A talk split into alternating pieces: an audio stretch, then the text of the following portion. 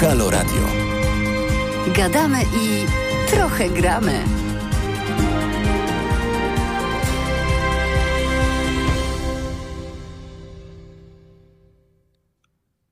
Dzień dobry, dzień dobry, dzień dobry, witam.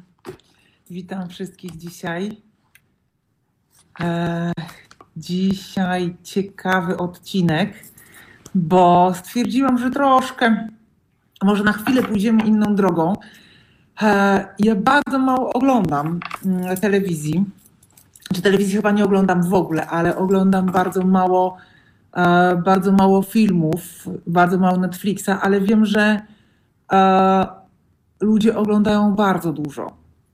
Wiem, że mm, taki standardowy tryb dnia większości różnych moich znajomych wygląda tak, że rano ogarniamy wszystkich do pracy, do szkoły, potem pracujemy cały Boży dzień, potem znowu ogarniamy wszystkich do spania, czy ktoś ma dzieci, czy nie ma dzieci i wieczorem ach, z tym oddechem takim siadamy sobie do Netflixa, czasami z kieliszeczkiem winka. I pomyślałam sobie, że ciągle Wam polecam książki e, w ramach uzupełnienia tego, co ja opowiadam na Digitoxach. E, e, bardzo dużo z Was do mnie pisze. A propos, ostatni odcinek o książkach, które rekomendują eksperci od Masters and Robots, obejrzało 138 tysięcy ludzi, więc myślę, że to dla mnie to jest szokująca liczba. Ale widzę, że też bardzo Wam serdecznie dziękuję, bo dzięki Wam, Waszym komentarzom, Waszym polubieniom i Waszym e, różnym mm, e, udostępnieniom e, na różnych mediach społecznościowych moich materiałów, ogromnie rośnie liczba osób. Natomiast wszyscy piszecie o dalsze rekomendacje, więc postanowiłam, że raz na jakiś czas nie będzie odcinka stricte o jakiejś konkretnej nowej technologii, a będzie taki odcinek jak dziś, czyli polecający. Więc mój subiektywny ranking bardzo dobrych materiałów, filmów dokumentalnych na Netflixie, YouTube i wszystkich różnych platformach. Mówię to o filmach e, i tego, jak będzie wyglądała nasza przyszłość. A teraz Was poproszę, bo widzę, że mi się tutaj nie, algorytm taki mało aktywny, E, więc poproszę właśnie o dzień dobry, poproszę, dajcie mi znać. Ja Was bardzo serdecznie witam i dajcie mi proszę znać, czy mnie widać y, dobrze i czy mnie słychać dobrze. Tak, e, jak pewnie zauważyliście, nie mam moich czarodziejskich słuchawek, które zawsze mam, ale gdzieś zgubiłam po drodze z wakacji, mm, być może gdzieś w domu, jeszcze się chyba nie odnalazłam w naszej rzeczywistości i tę e, i te, te, jestem bez słuchawek, więc dajcie znać, czy bez słuchawek też mnie bardzo dobrze słychać, kochani. I tak, jeśli chodzi o y, materiały, w ogóle dokumenty i filmy, które są dostępne na mediach społecznościowych e, i na różnych platformach, to wbrew pozorom co sezon jest naprawdę bardzo dobry wybór. Trochę mm, jak dla mnie inspiracją do tego, żeby dzisiaj ten temat wziąć na tapetę, E, stała się premiera na Netflixie bardzo dobrego dokumentu. Mam go jako ostatni, ale zacznę od niego. E, to jest dokument, który się nazywa Social Dilemma. E, I to jest dokument, który się, który się, który koniecznie trzeba obejrzeć. Koniecznie tak naprawdę wszyscy powinniśmy go obejrzeć, ale też bardzo mocno zachęcam do obejrzenia z dziećmi. Jest dostępny na Netflixie. To jest bardzo nowiutki materiał, 2020 e, rok produkcji. E, to jest film, e, który trwa półtorej godziny. Jest to taki, można powiedzieć, tak jest opisywany, amerykański dramat dokumentalny, wyreżyserowany przez człowieka z korzeniami polskimi, bo nazywa się Jeff Orłowski i przez niego też napisany. Ten film bada rozwój mediów społecznościowych E, i szkody, jakie media społecznościowe e, wyrządzają e, użytkownikom, społeczeństwu i koncentruje się na kilku takich aspektach, bo my wszyscy korzystamy z mediów społecznościowych, chociażby jeśli tutaj dzisiaj widzimy, to właśnie z nich korzystamy, mm, ale też bardzo dużo już wiemy o tym, mm, jakie szkody ciągła obecność w internecie, czy ciągła obecność na mediach społecznościowych może wywoływać. I, i kilka z nich w bardzo ciekawy sposób jest opowiedzianych właśnie w, w dokumencie Social Dilemma. Przede wszystkim e, to jest wykorzystywanie użytkowników social media w celu uzyskania korzyści finansowych e, poprzez tak zwany, i to jest ciekawe sformułowanie, które zaczyna się pojawiać, kapitalizm inwigilacyjny, który jest oparty na eksploracji danych e, naszych, które hojnie bardzo zazwyczaj, hojnie bardzo zazwyczaj udostępniamy na, poprzez swoją obecność taką powiedzmy mało świadomą w mediach społecznościowych i generalnie w internecie. Jest bardzo dużo dyskusji o uzależnieniu, o wpływie mediów społecznościowych i ich specyfiki na zdrowie psychiczne, w tym zdrowie psychiczne młodych ludzi, w tym nastolatków i rosnący wskaźnik samobójstw u nastolatków właśnie z powodu często właśnie e, jakiejś, e, przykrości, krzywd, jakiegoś zmiany samopoczucia, czy właśnie depresyjnych stanów związanych właśnie z tym, co się dzieje na mediach społecznościowych, tym, czego doświadczają. Poza tym rola internetu w rozpowszechnianiu przeróżnych teorii spiskowych i e, udzielaniu pomocy i rozwijaniu e, się takich grup jak płaskoziemcy, czy też e, zwolennicy białej supremacji. Więc dużo, mm, dużo wątków różnych, generalnie w kontekście zagrożeń, mocno w kontekście zagrożeń. To nie jest dokument E, pozytywne. O takich też będę dzisiaj mówiła, natomiast to jest dokument, który akurat mówi dużo o zagrożeniach. Bardzo gorąco polecam z takimi, nie wiem, mm, ktoś do mnie nawet już pisał, że z dziewięciolatką czy z dziewięciolatkiem oglądał. E, ja będę też e, chciała pokazać ten dokument mojej córce i uważam, że z takimi dziećmi nastoletnimi, dziesięcio-kilkunastoletnimi bardzo warto ten dokument obejrzeć z dodatkową narracją naszą, taką właśnie, która też dopowie pewne niezrozumiałe elementy.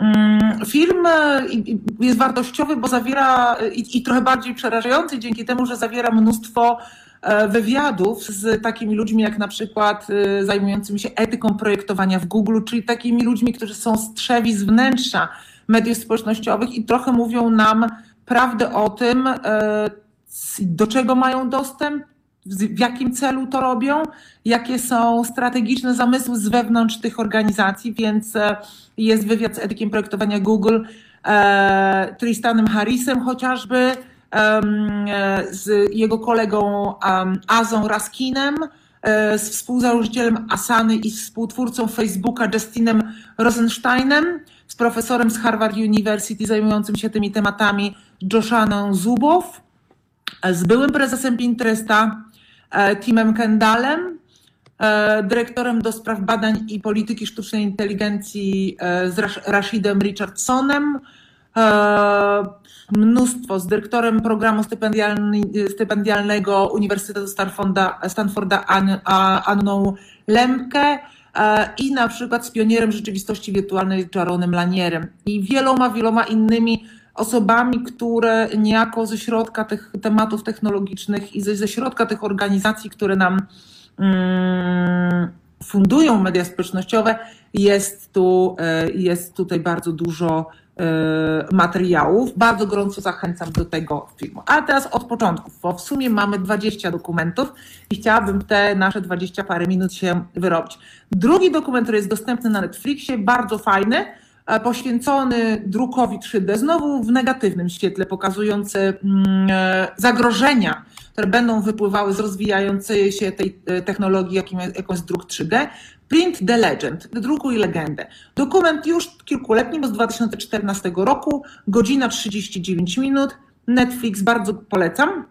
Przedstawia ewolucję druku 3D E, wyścig między firmami technologicznymi o właśnie pionierstwo, o pozycję lidera w, tym, e, w, tym, e, w tej technologii.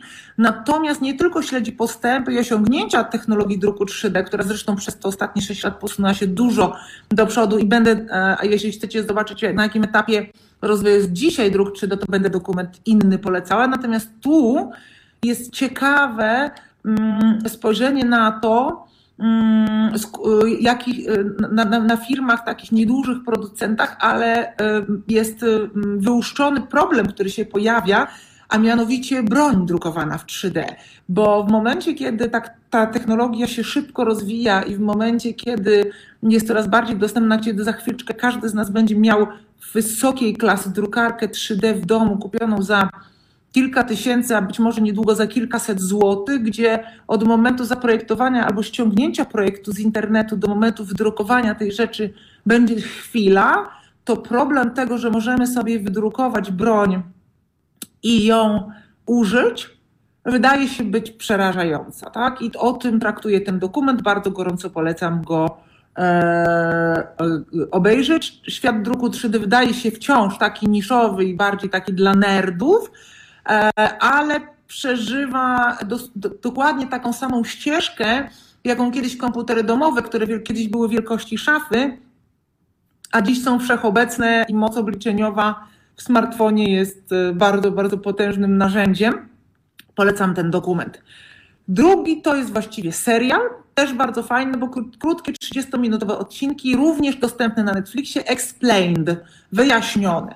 I dokument, i, i materiał, ten, ten serial dokumentalny dokładnie wyjaśnia różne ciekawe, e, zdaniem producentów serialu, tematy. I znowu mamy przeróżne odcinki, dające odpowiedzi na ważne pytania o dziś, o jutro, o wpływ technologii na różne rzeczy. I takie ciekawe, moim zdaniem, odcinki, które mm, warto obejrzeć, to na pewno e, temat globalnego kryzysu dostępu do wody, z czego uważam, że zwłaszcza my w Polsce wszyscy powinniśmy sobie y, zdawać sprawę, dlatego że bardzo niewiele opinia publiczna wie na temat tego, jak mm, słabe są zasoby wody w naszym kraju.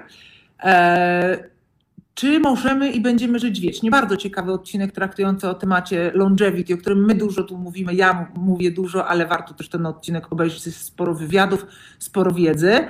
Życie pozaziemskie, też ciekawy odcinek dla fanów kosmosu. E-sport, nieprawdopodobnie szybko rozwijająca się dziedzina sportu można nazwać sport to sportem, e, a, ale jest to gigantyczny, rozwijający się w niesamowitym tempie biznes z gwiazdami sportu zarabiającymi już miliony. Hmm, zwłaszcza w czasie pandemii, jeszcze większy skok nastąpił e, tego tematu. Warto obejrzeć ten odcinek. Kryptowaluty, kolejny temat, bardzo ciekawy, niedużo o tym mówimy e, my akurat w Digitoxach, więc warto też obejrzeć. A historia DNA, to co możemy dzisiaj zrobić i e, trochę rewolucja e, od momentu, kiedy zaczęliśmy móc sekwencjonować nasze DNA. E, w drugim sezonie, sezon stworzony w 2019 roku i co bardzo ciekawy, jeden z odcinków, który mi się bardzo wydał interesujący, przyszłość mięsa, czy alternatywy roślinne są naszą przyszłością. Bardzo fajnie może uzupełnić to, co omówiliśmy na Digitoxach The Future of Food kilka tygodni temu. Mm, natomiast w tym serialu jest odcinek pod tytułem The Next Pandemic, następna pandemia. Bardzo ciekawy, bo to jest odcinek o, do, o dotychczasowych epidemiach i pandemiach, łącznie z wypowiedziami przykład Billa Gatesa i historii oraz prawdopodobieństwie e, wystąpienia kolejnej pandemii, a odcinek ten nagrywano w listopadzie 2019 roku, więc e, bardzo powiedziałabym mm, wróżebny. E, coding, odcinek, w którym rozważane jest, jak bardzo już dzisiaj algorytmy zapanowały nad naszym życiem chociażby ten, który panuje dzisiaj nad tym, jak, jak dobrze pozycjonuje się moje wideo. E, na co wy oczywiście macie ogromny wpływ. Mm, ale y, jest też dyskusja na temat tego, czy możemy stworzyć lepszy świat e, dzięki pracy z algorytmami. A kolejny ciekawy, z zupełnie innej bajki, fajny też do obejrzenia z nastoletnimi dziećmi, The Mars Generation, generacja, pokolenie Marsa. E, z 2017 e, dokument na Netflixie, godzina 37, przedstawia najnowsze pokolenie nastolatków, biorących udział w takim obozie kosmicznym w NASA, w nadziei, że pewnego dnia będzie im dane odkrycie Marsa i eksploracji Marsa. Mm, dużo o technologii, która e, pozwoli nasz świat rozszerzyć i, i wynieść go poza Ziemię, ale też fajnie, ciekawe historie, przy, przyglądamy się młodym ludziom, którzy e, fascynują się przyszłością i, i, i, marzą o tym, żeby tej przyszłości nadać kompletnie nowy, mm, nowy wymiar. Kolejny to już będzie piąty. Mm, do you trust your do you, do you trust this computer? Czy ufasz temu komputerowi? Aha, zapisywać nie trzeba, tak od razu mówię, bo wraz z linkami ten materiał w ciągu dwóch dni wrzucimy do naszego newslettera.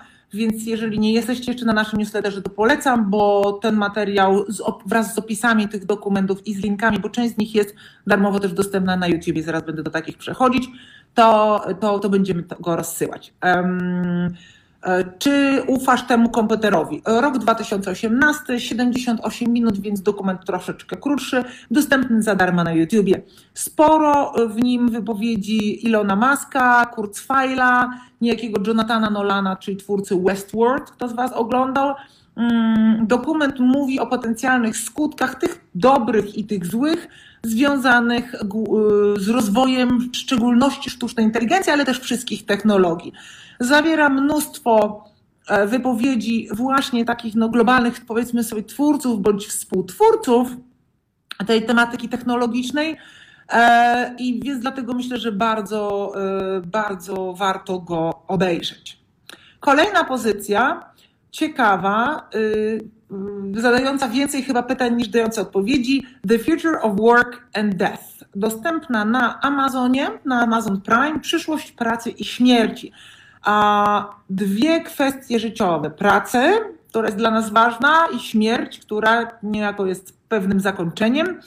E, w kontekście postępu technologicznego, w kontekście automatyzacji rynku pracy w dużej mierze, ale też automatyzacji całego naszego życia, długowieczności, która się pojawia za rogiem. E, dokument rozważa, jak będzie wyglądać życie ludzkości w nadchodzących dziesięcioleciach, biorąc pod uwagę właśnie głównie te dwa aspekty, że ta śmierć przyjdzie dużo później lub też, jak mówią niektórzy, w ogóle nie przyjdzie. Będziemy dużo o tym mówić na Masters and Robots. Polecam Wam bardzo Siergieja Younga i jego, e, i jego, wypo, i jego wystąpienie. To jest, tak jak mówiłam, guru e, od długowieczności z Doliny Krzemowej, a, a on ma bardzo rewolucyjne podejście do tego, że już niedługo śmierć będzie tylko jedną z chorób uleczalnych. Natomiast tu ten dokument e, również eksploatuje tutaj mózgi różnych e, e, ekspertów, naukowców, wielkich umysłów z tych dziedzin. Także są eksperci od neuronauki, od antropologii, od futurologii i nie tylko. Tak naprawdę dokument ma bardzo ciekawe, solidne podstawy e, właśnie w tematyce, jak praca i to, że unikniemy lub opóźnimy śmierć, będzie wpływało na w ogóle budowę i wygląd społeczeństwa przyszłości. E, tak jak mówię, ten dokument dużo więcej pytań stawia niż e, daje na nie odpowiedzi. Kolejny, trochę inny temat, ale dokument świetny, must watch dla mnie. E, cenzurowanie treści w internecie. The Cleaners, czyli czyściciele internetu. Dostępny za darmo na YouTubie, godzina 35 z 2018 mm, materiał jest absolutnie konieczny do obejrzenia. Trochę przenosi nas w świat moderowania treści cyfrowych, o czym czasami, o czym czasami jest e, dodatkowa dyskusja, e, i o ludziach, którzy decydują o tym, co pozostaje w internecie, a co jest wykasowane. Szczególnie to są Filipińczycy mieszkający na przykład w Manili, którzy decydują, przeczesują treść e, internetu. E, poza e, kilkoma ciekawymi historiami osobistymi tych cyfrowych sprzątaczy, film opowiada trochę o tym, jak platformy mediów społecznościowych stały się wylegarnią nienawiści, jak stały się wylegarnią przemocy, ale z drugiej strony minus, bo z jednej bo, bo pokazuje, że cenzura no, jest potrzebna, żeby te treści um, nie przechodziły do, do nie, nie, nie upubliczniały się, natomiast pokazuje, że jednak jest to cenzura, która w dłuższej perspektywie albo w takim e, podejściu e, subiektywnym rzeczywiście e, też ostatecznie zagraża naszej demokracji. Jest to problem, który świat wciąż próbuje rozwiązać, jest nierozwiązany, a z biegiem czasu będzie coraz ważniejszy. Kolejny film, The Great Hack, myślę, że znakomita część z Was mogła już ten film oglądać, ten dokument, na Netflixie również. Długi, bo dwugodzinny ponad, z 2019 roku. Bardzo głośny w czasie swojej premiery, dotyczący tematyki Cambridge Analytica, e, dotyczy całego skandalu, w ramach którego zebrano dane od milionów użytkowników Facebooka i starano się zamanipulować użytkownikami, którzy byli niezdecydowani, jeśli chodzi o przeróżne wybory. Cambridge Analytica sta, zdawała się w pewnym momencie być organizacją stojącą ponad prawem i ponad e, wszelkimi normami społecznymi i e, wszelkimi normami e, mm, etycznymi, a szczególnie w kontekście tego, że za chwilę wybory prezydenckie kolejne w Stanach Zjednoczonych, bardzo na czasie dokument, jeśli ktoś nie oglądał, gorąco zachęcam. Wydaje się, że jest bardzo na czasie. General Magic, kolejny. Jeśli nie interesowaliście się tematyką Doliny Krzemowej i nowych technologii, e, powiedzmy przed 2000, jakimś tam 17-18, to możecie nie wiedzieć, że General Magic E, to e, był to jeden z najgorętszych startupów swojej epoki. W latach 90. miał zespół inżynierów gwiazd dosłownie. I część z nich potem mm, tworzyła Apple, współtworzyła projekty w Apple, a natomiast postanowili oni zbudować w tamtych czasach wielki rewolucyjny produkt, E, zaawansowanych technologii, to był swego rodzaju smartfon. Tylko 10 lat wcześniej, zanim e, pojawił się pierwszy iPhone. General Magic e, korzysta z bardzo fajnych, starych dokumentalnych materiałów, którzy, mm, które są to wywiady z twórcami w tamtych czasach. Jak sobie pomyślimy, że to było 10 lat wcześniej, zanim powstał pierwszy smartfon, to jest to bardzo ciekawe, ale również z perspektywy tego, jak dzisiaj wygląda świat, aktualne wywiady z tymi samymi ludźmi. Super fajny, ciekawy dokument.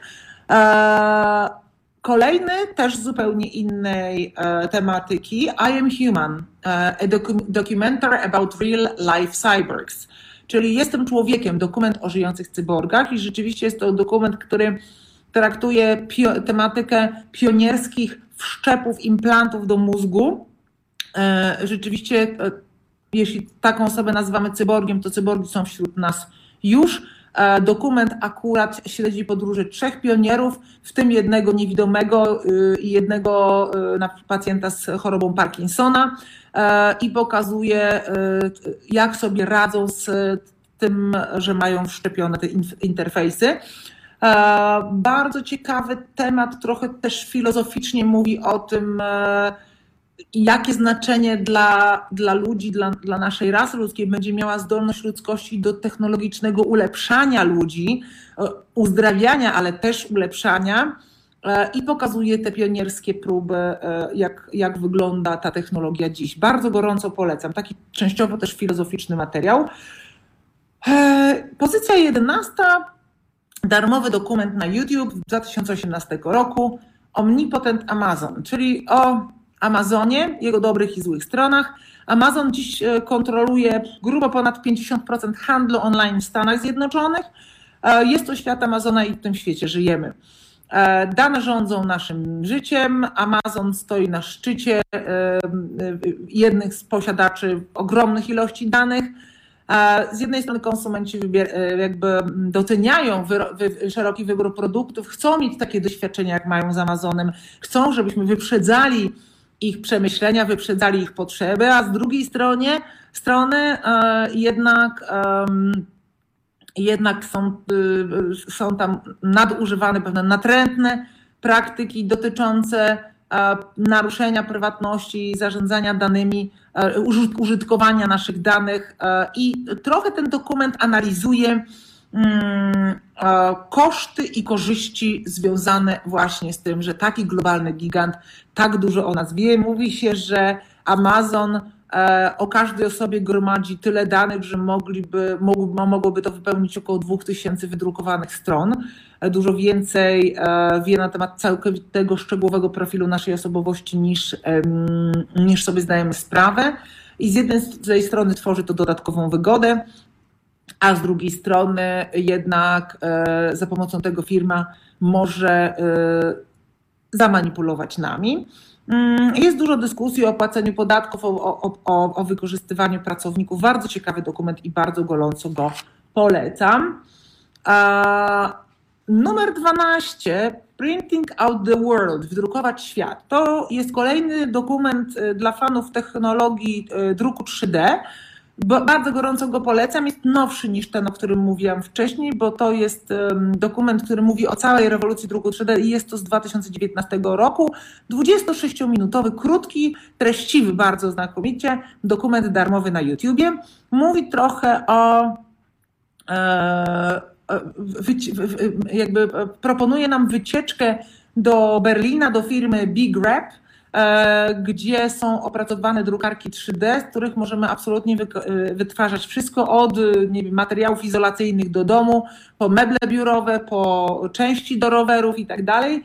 Mm, I pokazuje, że dzisiaj taki element samodzielnie możemy wykonać od podstaw, jak mówię, lub albo zaprojektować go w internecie, albo też ściągnąć zaprojektowane mm, przez kogoś innego, przygotować i wydrukować sobie w 3D i taki proces od samego pomysłu do wydrukowania tego może trwać do 12 tygodni, co jest nieprawdopodobne, bo e, ci, którzy zajmują się procesami produkcyjnymi wiedzą o tym, że od momentu zaczęcia w ogóle myślenia o nowym produkcie do ich realizacji nigdy w tak krótkim czasie się to nie udaje robić.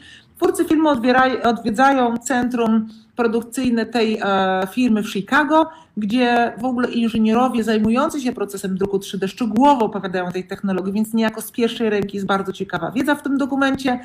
E, mówi się dużo o tym, że druk 3D zrewolucjonizuje produkcję, pozwoli uniknąć marnotrawstwa nadprodukcji, bo będzie to produkcja on demand, czyli taka, która będzie wtedy, kiedy sobie e, będziemy coś chcieli kupić, a wręcz za, dokonamy zakupu i zapłacimy za niego, dopiero ten produkt zostanie wydrukowany, aby y, też zmniejszy zapotrzebowanie na kosztowną przestrzeń magazynową, która też zajmuje miejsce na naszej już przeładowanej ziemi.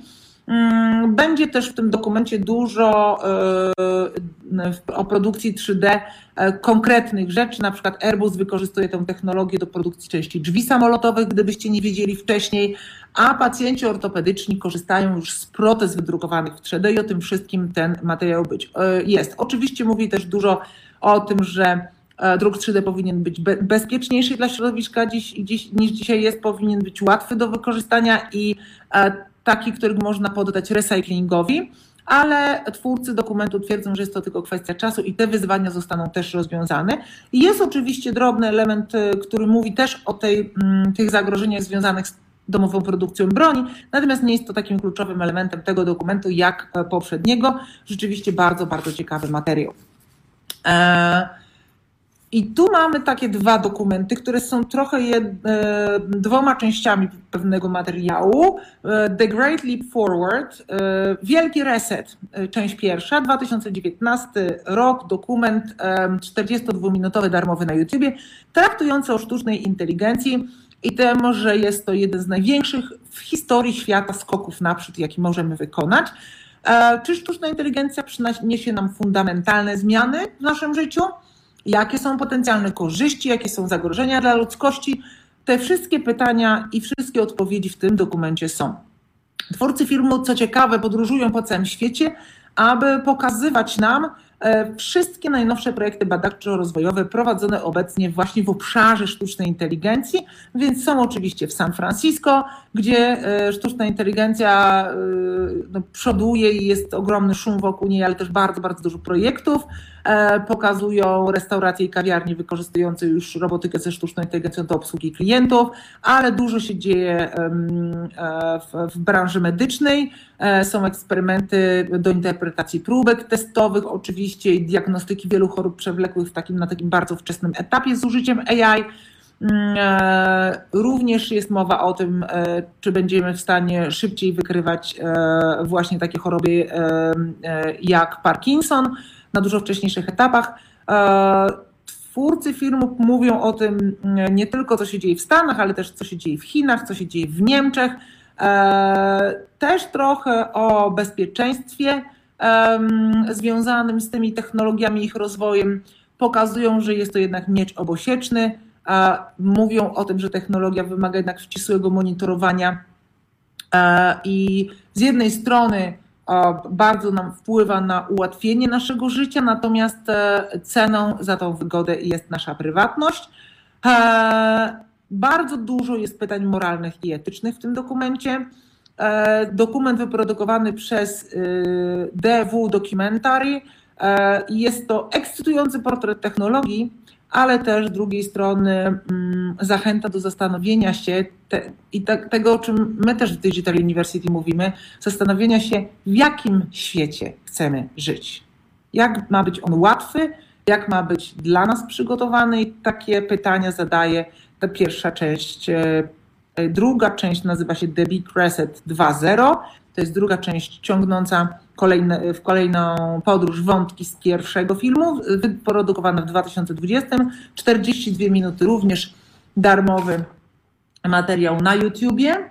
E, I wraz z pojawieniem się znowu, e, tym razem e, autonomicznych samochodów, sieci inteligentnych domów, maszyn, które mogą zastąpić pracowników w fabrykach na całym świecie, sztucznej inteligencji, która we wszystkich obszarach naszego życia nas wspiera, Pytanie, jakie są możliwości, a jakie są ograniczenia tych technologii. I znowu um, jesteśmy gdzieś tam, odwiedzamy um, magazyn w Niemczech, gdzie jesteśmy świadkami, jak e, mechaniczne ramię usiłuje podnieść i przetransportować pary szczypic z jednego pojemnika do drugiego, nie znając kształtu ani wagi e, tego e, chwytu wymaganego do wykonania tego ćwiczenia. Sztuczna inteligencja pomaga udoskonalić i nauczyć się tego zadania aż do jego pomyślnego zakończenia. Widzimy, jak to się dzieje, jak ten proces wygląda, jak wygląda sztuczna inteligencja w trakcie pracy. Bardzo gorąco zachęcam chociażby dlatego, że my często e, zajmujemy się e, tematami technologicznymi, znając je z czysto teoretycznego punktu widzenia, więc obejrzenie tego typu, typu dokumentu bardzo dużo nam pomoże zrozumieć, o czym, o czym tak dokładnie, konkretnie mówimy jest pokazany pewien deweloper z New Hampshire, który e, na skutek tragicznego wypadku utracił obie nogi e, i jego sztuczne kończyny działają intuicyjnie e, dzięki wsparciu sztucznej inteligencji. Wiesz, też super fajny temat. Kolejny temat, kolejny dokument Charlie and the Humans, Charlie i ludzie z 2019 roku. Krótki, 26-minutowy, darmowy na YouTubie, ale bardzo dobry. Jest to przecięcie między ludźmi a sztuczną inteligencją, jak jedno może wspierać i uzupełniać drugie w miarę ewolucji tych technologii. E, ciekawy bardzo też materiał właśnie pokazujący sztuczną inteligencję versus człowieka. Mm, e, twórcy filmu pokazują na przykład, nie wiem, starszą kobietę, która testuje przeróżne urządzenia technologiczne, od okularów, które jej przypominają, kiedy ma brać leki, e, kiedy ma podniesione ciśnienie krwi, kiedy powinna odpocząć po e, prześcieradło, które ją ostrzega e, przed różnymi niebezpieczeństwami, po lekarzy i pielęgniarki, po technologie, które mm, bardzo mocno siedzą właśnie z, w, w temacie głównie sztuczna inteligencja siedzi w temacie wspierania właśnie całej opieki zdrowotnej, E, pościel w łóżku, która ostrzega pielęgniarki, lekarzy, że coś się dzieje ze starszą osobą. Sporo z tego tematu.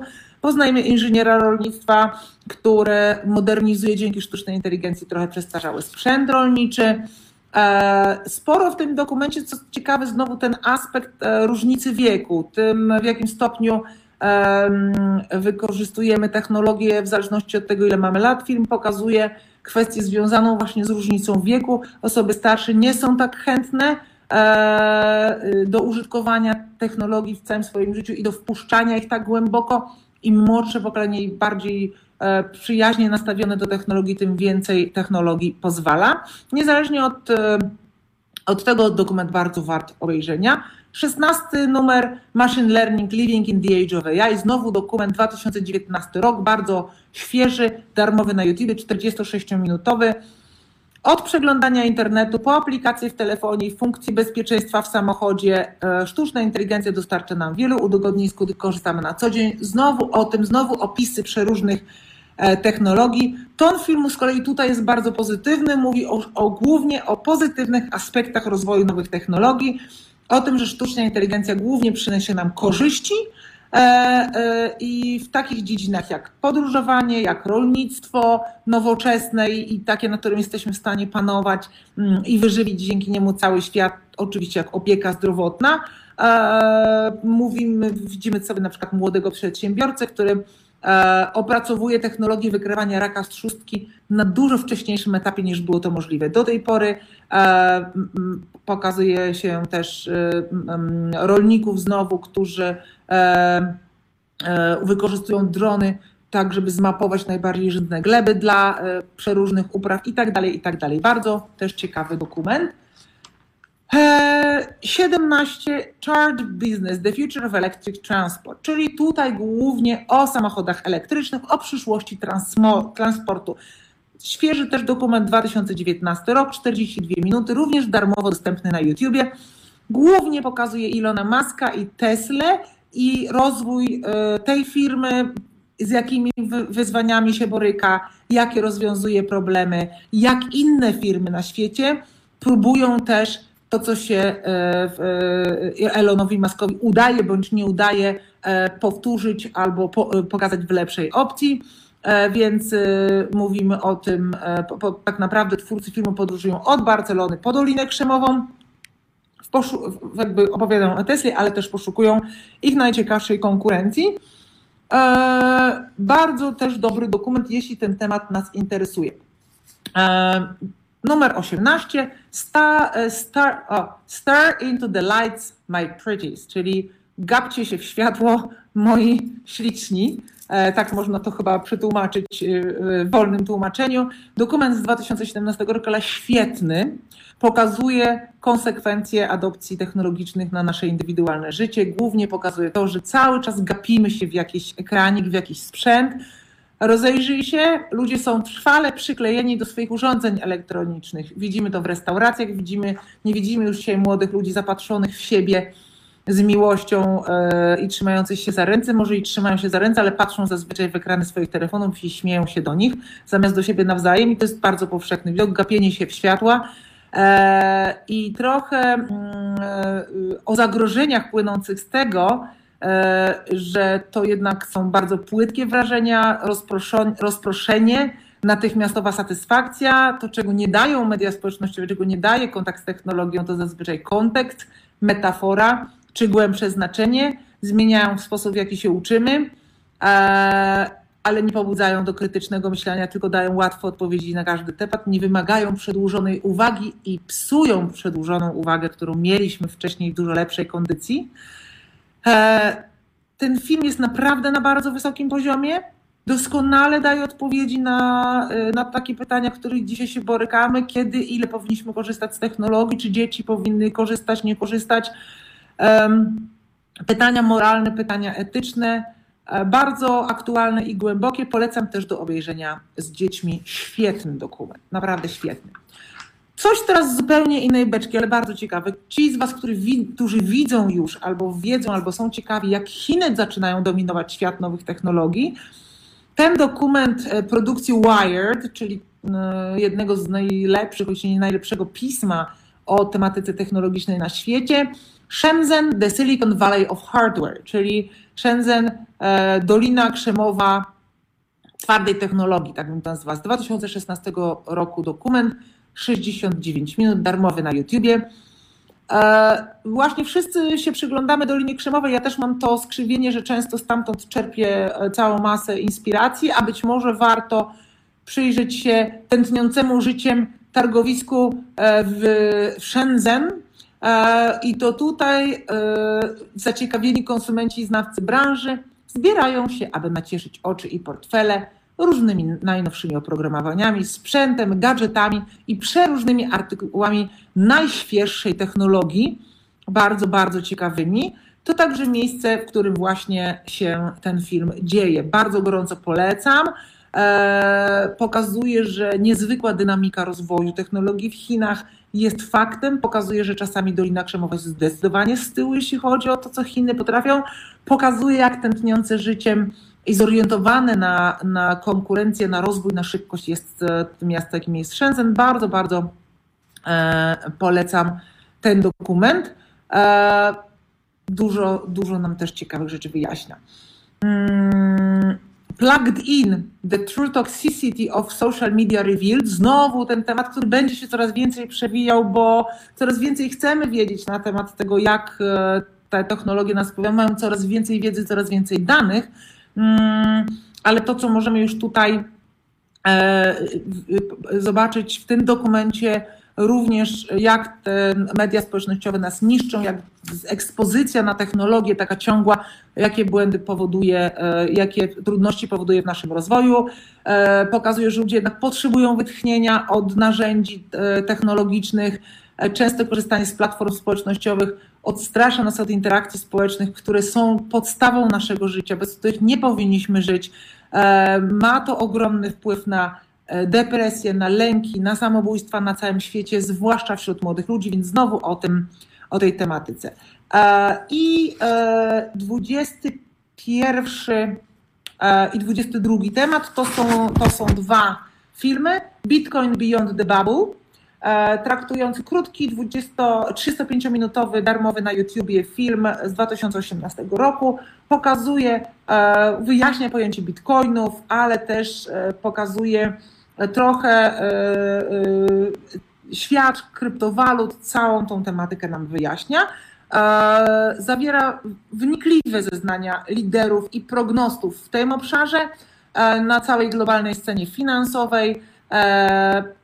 Mówi dużo o optymistycznym wrażeniu o przyszłości, gdzie każdy będzie mógł zarządzać swoimi własnymi pieniędzmi w sposób transparentny. Też pokazuje trochę ciemnych stron.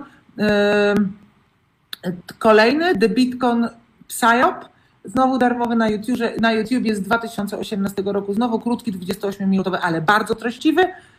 Dużo o Bitcoinie, dużo o blockchainie, o innowacjach technologicznych w obszarze finansowym. E, mówi o tym, jak będziemy e, przeprowadzać transakcje finansowe, e, co jest, czym są napędzane w ogóle pieniądze, w ogóle mów, tak naprawdę pokazuje i sceptyków, i wielkich fanów tych technologii. To dużo mówi fajnych, fajnych rzeczy o Bitcoinie. Bitcoin jest i blockchain zresztą, to są tematy wcale niełatwe, to są tematy, które jednakowoż bardzo potężnie nas dotyczą. Można zarobić, można stracić, więc bardzo mocno E, e, polecam ten dokument, zwłaszcza, że o blockchainie jest dużo więcej, trochę mówi o tym, e, blockchain może być używany w zamiarach bardzo niecnych, a jednocześnie może być używany do obrony dużo większego dobra, tak jak z każdą technologią jest. I tyle. 22 dokumenty, 22 filmy dokumentalne. No do końca 2020 roku zostało nam sporo czasu, więc gorąco polecam E, te filmy e, zobaczyć. Tak jak mówię, część jest bardzo fajna do zobaczenia z dziećmi. Jeśli ktoś z Was obejrzy, proszę podzielcie się swoją opinią, to będziemy też szerować.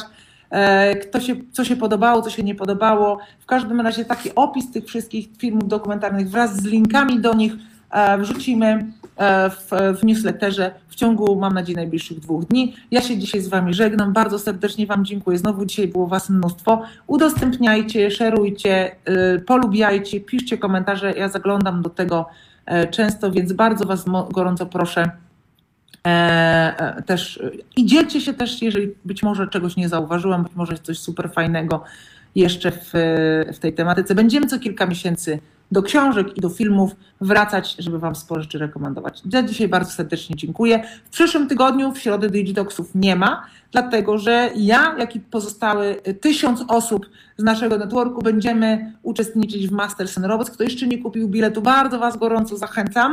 A kto kupił bilet i się nie zarejestrował, bardzo gorąco zachęcam, żeby się rejestrować, bo jak to w Polsce wszyscy się rejestrują w kompletnie ostatniej chwili. Polecam gorąco Masters and Robots.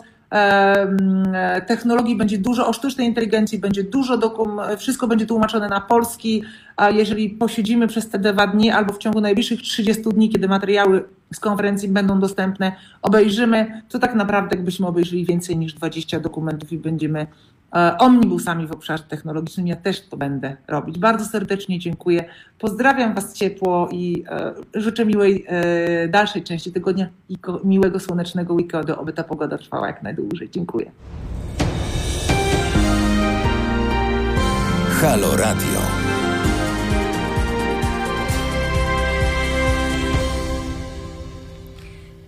O, zapaliło się mi czerwone światełko, to znak, że już mogę zacząć mówić. Dzień dobry, witam bardzo serdecznie.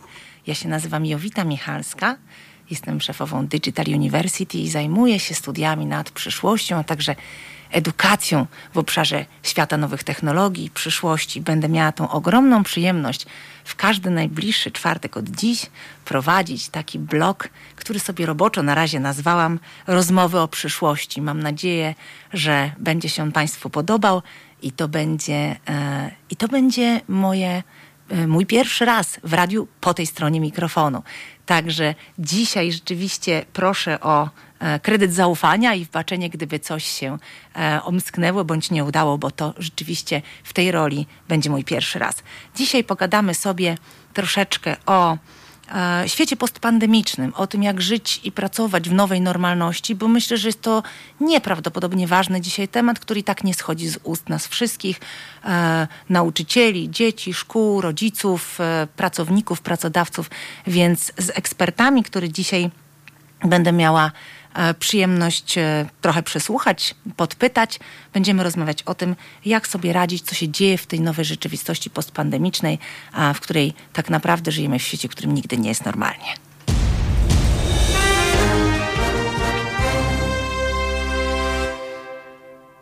A moim pierwszym dzisiaj gościem, którego bardzo serdecznie witam, jest Anita Zbieg. Anita jest e, naukowcem bardzo wyjątkowym i myślę, że dość rzadkim w Polsce, dlatego że zajmuje się analityką e, związaną z ludźmi i z ich pracą. E, analityką sieciową, a to się nazywa People and Work Analytics Expert, prawda? E, I jest e, szefową Network Perspective, takiej organizacji, która właśnie bada nasze wszelkie zachowania. Anita, dzień dobry. Dzień dobry, Jowita. Bardzo Ci dziękuję za zaproszenie. Witam też wszystkich słuchaczy. A- Bardzo mi miło. Super, cieszę się, że, że możemy dzisiaj porozmawiać. Bardzo chciałabym e, wejść tak od razu prosto z mostu w ten temat, który dzisiaj jest chyba najważniejszy i najbardziej palący, czyli na tę sytuację postpandemiczną. I wiem, że ty masz ogromne doświadczenie w badaniu tego, jak się ludzie zachowują, e, szefowie, pracownicy, jak wygląda ta sytuacja e, dzisiaj w rynku pracy. E, I powiedz mi, chciałabym, żebyś, żeby nasi słuchacze trochę usłyszeli, czy wszędzie gdzie indziej jest też tak jak u nich, e, jak ta sytuacja wygląda, ale też chciałabym, żebyśmy dały jakieś mm, trochę informacji, jak sobie z tą sytuacją radzić i jak ten świat się będzie zmieniał. E, może tak bardzo ludzko zaczynając, no praca zdalna mocno nas zaskoczyła, bo e, to są takie wyniki badań Krysi Jarek z Booster of Innovation, Mhm. robione w ogóle w Polsce, które pokazują, że no ja pracuję 10 lat zdalnie, tak, że dla mnie to nie było zaskoczenie. Natomiast te badania pokazują, że dla co piątego Polaka e, sytuacja pandemiczna to było pierwsze zetknięcie z pracą zdalną. Czyli zupełnie wejście w kompletnie nową sytuację życiową, tak naprawdę sytuację na pograniczu życia i pracy. E, I e, no oczywiście na początku dosyć duży szok, trochę inaczej to wyglądało na początku, mocno nas zaskoczyło, też mieliśmy dużo energii do, do tych no, nowych warunków pracy. Później w dłuższej perspektywie okazało się, że ta praca nie jest taka łatwa, jakby się wydawało. Też na początku cieszyliśmy się, że się udało, prawda? tak, tak. I też mocno te badania pokazują, że firmy mocno nas wsparły w tym, Mhm. że rzeczywiście wszystkie ręce na pokład położyły w tym, żeby umożliwić nam tą pracę zdalną, dać dużo nowych narzędzi. E, I, I ten pierwszy test y, firmy zdały całkiem dobrze. Natomiast y, no to, co było najłatwiejsze, to zostało zrobione w tym pierwszym rzucie, czyli rzeczywiście no, danie jakichś podstawowych narzędzi do pracy Mhm. y, online, czyli do telekonferencji, do współdzielenia dokumentów, do, do, do w ogóle realizowania tej pracy zdalnie. Natomiast Mhm. to, co, to, co Polacy odczuli też w dłuższej perspektywie, to jest brak takich umiejętności, których nie nabędziemy trochę z dnia na dzień, a które y, mocno się wiążą z pracą zdalną, ponieważ my musimy inaczej organizować pracę w domu, inaczej zarządzać tą pracą. Musimy mieć dużo większą w sobie samodzielność, samodyscyplinę, koncentrację, takie umiejętności skupiania się na wykonywanym zadaniu, a jednocześnie y, utrzymywania wysokiej energii, bo normalnie chodząc do biura, y, otaczają nas ludzie, którzy, no my jesteśmy istotami społecznymi, którzy No nas właśnie. bardzo mocno energetyzują w No tym, właśnie. co robimy. A tak siedzimy w domu, każdy mm, z jednej strony w jakimś tam swoim małym pokoiku, albo w ogóle wśród bardzo wielu rozpraszaczy, łącznie z bajką, którą oglądają dzieci. Tak. I to jest zupełnie inne, inne środowisko, w którym, które zostaliśmy wrzucone. No i z jednej strony musimy się uczyć, jak fokusować się na tej pracy. No właśnie, a powiedz Anita, masz jakieś kilka takich e, powiedzmy wskazówek może dla naszych słuchaczy, żeby im powiedzieć, jak sobie pomóc troszeczkę, prawda? Bo są już takie e, sprawdzone zachowania albo sprawdzone zmiany, które na pewno nam trochę pomogą. Jest listopad, jest ciężki miesiąc, gdzie wszyscy dodatkowo e, popadają w takie stany depresyjne, więc może dajmy kilka, kilka pomysłów czy koncepcji, mm, jak się lepiej poczuć w tej pracy zdalnej. Y, y, Na pewno jeden, taki element jest, i to jest z kolei super pozytywne, to co ja widzę w pracy zdalnej, to jest to, że wyobraźcie sobie, że nagle y, do każdego mamy tak samo blisko. To, co się zmieniło, to jest to, że nie jesteśmy podzieleni na piętra, na biura, na lokalizacje, gdzie pracujemy w jakimś wąskim gronie, tylko pracując zdalnie, no tak naprawdę mamy do każdego tak samo daleko. I, a wręcz tak samo blisko. I I nie bójmy się nawiązywać tych relacji w pracy. Dużo bardziej w pracy zdalnej jest naturalne, że jednak e, no, no nawiązanie tego kontaktu nie jest tak naturalne jak w biurze, że przechodząc przez biuro, idąc z kubkiem kawy, dołącza się do nas kilka osób, które też chcą się napić tej kawy. To nie jest tak spontaniczne, naturalne, e, ale nie bójmy się e, nawiązywać tych relacji. Dużo firm wręcz e, idzie w taką stronę bardzo prostych rytuałów że, które są zdalne i które na początku mogą się wydawać dosyć dziwne. Na przykład e, miejmy rytuał napicia się kawy przy biurku codziennie rano. Albo nawet Zmieniaj zmieniajmy kubek na prywatny i na służbowy, bo też ludzie mówią, że żeby ten czas oddzielić, prawda, to że mam kubek y, od Tak. kawy, taki, który ży- używam, którego używam prywatnie i mam taki, którego używam w czasie godzin pracy, żeby te światy oddzielić, prawda, które się nam zlały. Tak, dokładnie. Ale jednocześnie y, właśnie y, też nie traktujmy tej pracy zdalnej tylko jako tej pracy naszej własnej, ale też wchodźmy w te interakcje, nawet takie spontaniczne, co Mhm. nie jest naturalne, żeby dzwonić się na 15 minut do kogoś innego z zespołu, bo akurat piję kawę i mam te 15 Dokładnie. minut, żeby porozmawiać o innych tematach niż akurat Excel, którego razem tworzymy. Tak, czyli zachęcamy do tego, żeby tych small talków, prawda, czyli tych takich rozmów Tak. zwykłych było trochę. Ja ostatnio słyszałam bardzo fajną wskazówkę od, od koleżanki, e, która mówi, e, w czasie, kiedy chodziliśmy wszyscy do biura, umawialiśmy się, gdzie są jakieś fajne, niedrogie lunche w okolicy, prawda? Mówiliśmy sobie, o tu za 20 zł jest taki fajny lunch, a tu wegetariański, a tu taki, a tu taki. I mówi, teraz sobie założyliśmy na Slacku, to jest taka platforma, nie, nie wszyscy mogą ją znać, e, do komunikacji w dużej mierze służbowej i założyli sobie taki kanał na Slacku, tanie lunche, które się zamawia i dobre, prawda? I w związku z czym tam się wymieniają w jakiejś takiej grupie tymi informacjami, co e, gdzie można zamówić niedrogo i jest smaczne, bo potwierdzone. Czyli jakaś forma takiej interakcji pozasłużbowej, prawda? Tak, ja na przykład y, w firmie mam y, na Slacku z kolei taki kanał filmy, książki, wydarzenia. O, świetnie. I, i po prostu każdy, kto y, gdzieś tam z bliższego, dalszego otoczenia coś fajnego ogląda albo wie, że na przykład jest Nowe Horyzonty online i można Aha. obejrzeć niesamowite filmy w tym czasie, Świetnie, kradnę. e, siedząc kradnę w domu. To, to dokładnie, to może się o tym dowiedzieć w 5 minut, nie wymaga to prawie żadnego zaangażowania, udostępnienie linku, tyle. A jednak jest taki puls y, międzyludzki, gdzie w tej pracy dzielimy się też fajnymi rzeczami, które nie dotyczą pracy i, i super y, nas to cieszy, bo, no bo niesamowicie ciekawe rzeczy z tego wychodzą. A jeszcze chciałabym Cię podpytać o taką z kolei bardziej tą część pracową, bo zmienił się też w sposób, w jaki my pracujemy, bo byliśmy przyzwyczajeni przychodzić do biura na godzinę 8, 9, siedzieć w biurze do, nie wiem, 16, 17, czasami dłużej, wykonywać pewne zadania. Wszyscy byliśmy na miejscu, też e, mm, osoby zarządzające zespołami były na miejscu i teraz trochę się to zmieniło, bo z jednej strony jesteśmy trochę bardziej panami swojego i paniami swojego czasu, ale czy to jest dobre, czy to jest złe, prawda? Niektórzy wolą, a niektórzy się totalnie gubią. Siedzą po 8-9 godzin na tych tak zwanych kolach, na rozmowach i właściwie nie wiedzą już, co ze sobą e, potem zrobić, bo potem tak naprawdę można się już tylko położyć spać. E, zarządzający zaczynają tą e, okrutną kontrolę. Powiedz, jaki ty masz komentarz do tego? Jak, czy to można jakoś zmienić? E, znaczy to, co znowu badania pokazują, to pokazują, że taki bardzo szeroki, szerokie, szeroka rozpiętość tego dnia pracy, e, ona może, e, może męczyć nas w dłuższej perspektywie. Mhm. Mm, że z jednej strony to jest no, niesamowita wolność, bo i sama to praktykuję, bo wyobraźmy sobie, że chcę iść na basen i po godzinie 20 większość basenów jest przeładowanych ludźmi, natomiast jeśli chcę iść o 13 w południe, to wszystkie baseny są puste. Mhm. I to jest super.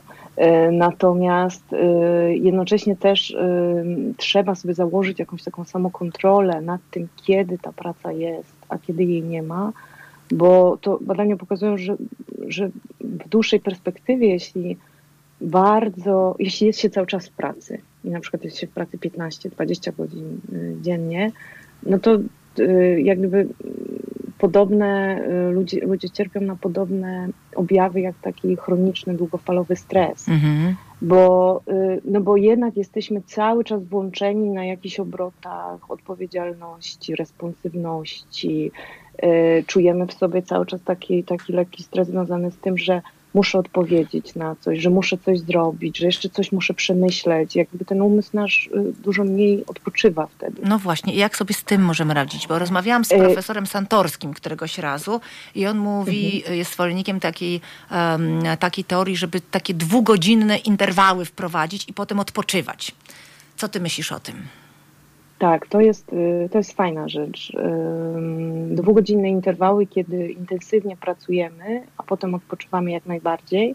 Ja bym do tego jeszcze dodała coś takiego, żeby jednak y, mieć, myśleć o swojej pracy. Może na początek, co można zrobić najłatwiejszego?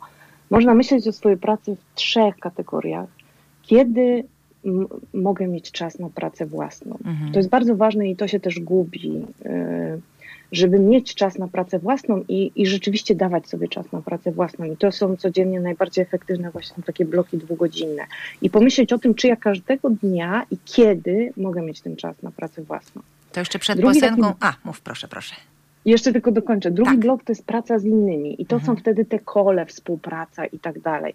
Warto mieć samoświadomość, dobra, teraz mam czas na pracę z innymi. To często też zależy od tego, jaką mamy osobowość. Jestem rannym ptaszkiem, tak. wolę pracować rano. Jestem, y, mieć czas Polecam na pracę taką rano. poranną pracę, tak? Jeszcze nikt nie pisze Jestem wtedy. sobą, chcę to robić wieczorami. Zupełnie różnie, natomiast żeby mieć świadomość, że taki czas powinien być.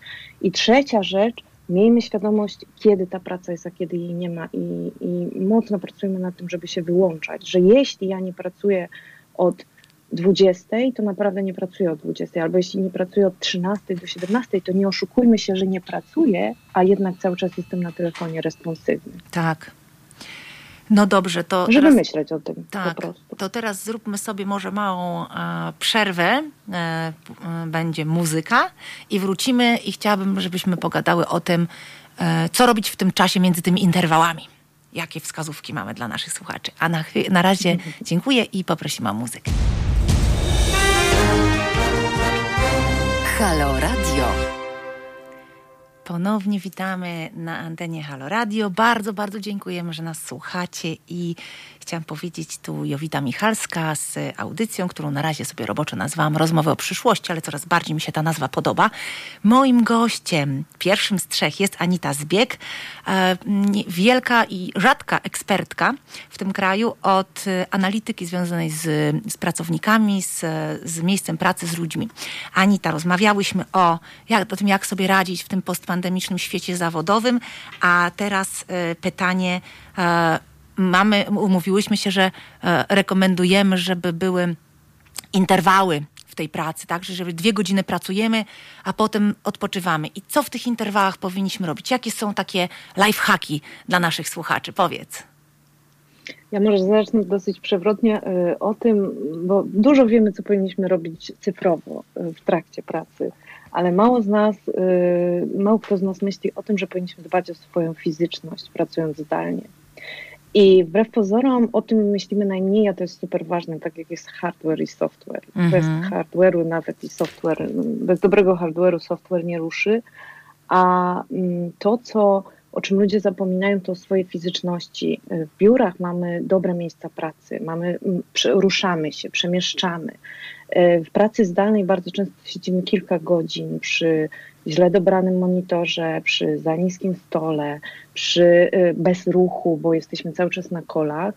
I e, gdybym miała powiedzieć, o czym powinniśmy pamiętać, co nie jest oczywiste, to o fizyczności, o tym, żeby dobrać sobie jak najlepiej miejsce pracy, ale też o tym, a propos tego, co robić w tych interwałach między dwoma godzinami, to na przykład ściągnąć sobie aplikację do e, rozluźniania mięśni karku. To są takie wow. pięciominutowe ćwiczenia, które w ogóle nie zabierają czasu pracy, robi się je na krześle, a w te pięć minut e, rozluźniamy kark, który przez cztery godziny koli telekonferencji, gdzie wpatrujemy się tylko w ekran nieruchomo, on jest później przyczyną tego, że bolą nas plecy, boli nas głowa, nie jesteśmy w stanie funkcjonować. Więc zaczęłabym tak przewrotnie od tego, żeby za głęboko w ten digital nie wchodzić, tylko też myśleć o naszej fizyczności. Dokładnie, wspaniale.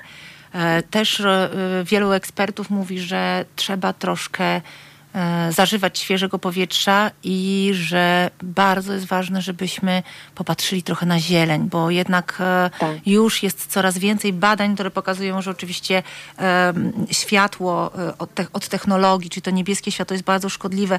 W dłuższej perspektywie będziemy widzieć coraz więcej chorób związanych ze wzrokiem i żeby tego uniknąć albo zmniejszyć E, e, szansę na taką chorobę, warto, nie wiem, chociażby postawić sobie przysłowiową paprotkę, ona jeszcze nam oczyści trochę powietrze e, i popatrzeć się na nią, zagapić się na nią przez chwilę, albo zagapić się przez okno na, na, na jakąś zieleń, jeżeli ją za oknem mamy, albo po prostu wyjść i chwilę pooddychać, prawda? Dokładnie tak. A wracając jeszcze do takich prostych nawyków już pracy zdalnej, to tutaj bym powiedziała, o dwóch rzeczach. Y, o jednej rzeczy już powiedziałam, żebyśmy byli świadomi, co robimy, że mhm. kiedy jest czas na pracę własną, kiedy jest czas na wolny czas i kiedy jest czas na współpracę z ludźmi. I na przykład y, na różnego rodzaju komunikatorach można tak ustawiać statusy, po to, żeby synchronizować się z zespołem. Czyli proste wprowadzenie trzech statusów. Mam pracę własną, jestem otwarty na współpracę, albo w tym momencie mam, mm, nie jestem w pracy, ono e, w dużej mierze ułatwi nam synchronizację z innymi z zespołu, dalej zachowując tą naszą wolność i, i, i tryb pracy, jaki przyjmiemy. I z doświadczenia wiem i badania też to pokazują, że to pomaga. Proste wprowadzenie statusów na komunikatorach, w jakim teraz momencie mniej więcej e, dnia jestem, co mi też pozwala bardziej świadomie myśleć o mojej pracy. A drugi, y, czyli na przykład na Slacku czy na Skype'ie, y, trzy rodzaje komunikatorów y, komunikujących obecny mój etap, na jakim jestem. A druga, jakby miała dać wskazówkę, co robić w te dwie godziny, to blokować zadania. Czyli jeśli pracuję, mam pracę własną, to staram się blokować y, w jednej części dnia.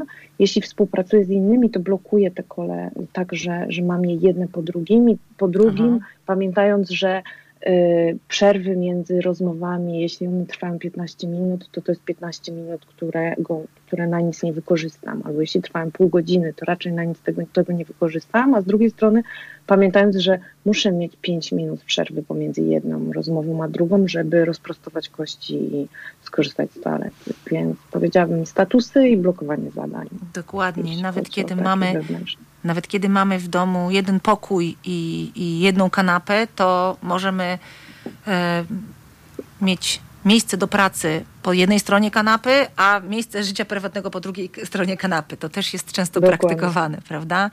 Anita, Dokładnie. jeszcze jeden e, wątek, który wydaje mi się szalenie ważny, e, to jest to e, ta relacja zespołów z, z, z szefami, z menadżerami bo niepokojącym trendem, który się pojawił na samym początku wybuchu pandemii, który też sygnalizowali mi no, znajomi na spacerach albo w ogóle korespondując gdzieś tam przez, społeczność, przez społecznościowe media, że czują się kontrolowani, prawda, tam kontrola ruchu myszki e, e, została wprowadzona, albo też wręcz bardzo wnikliwe informowanie o tym, co pracownik, czym się zajmuje dokładnie, co otwiera, co zamyka e, i panika szefów w związku z tym, że ktoś, że, że, że myszka się przestała ruszać, widocznie ktoś nie pracuje, czyli oszukuje.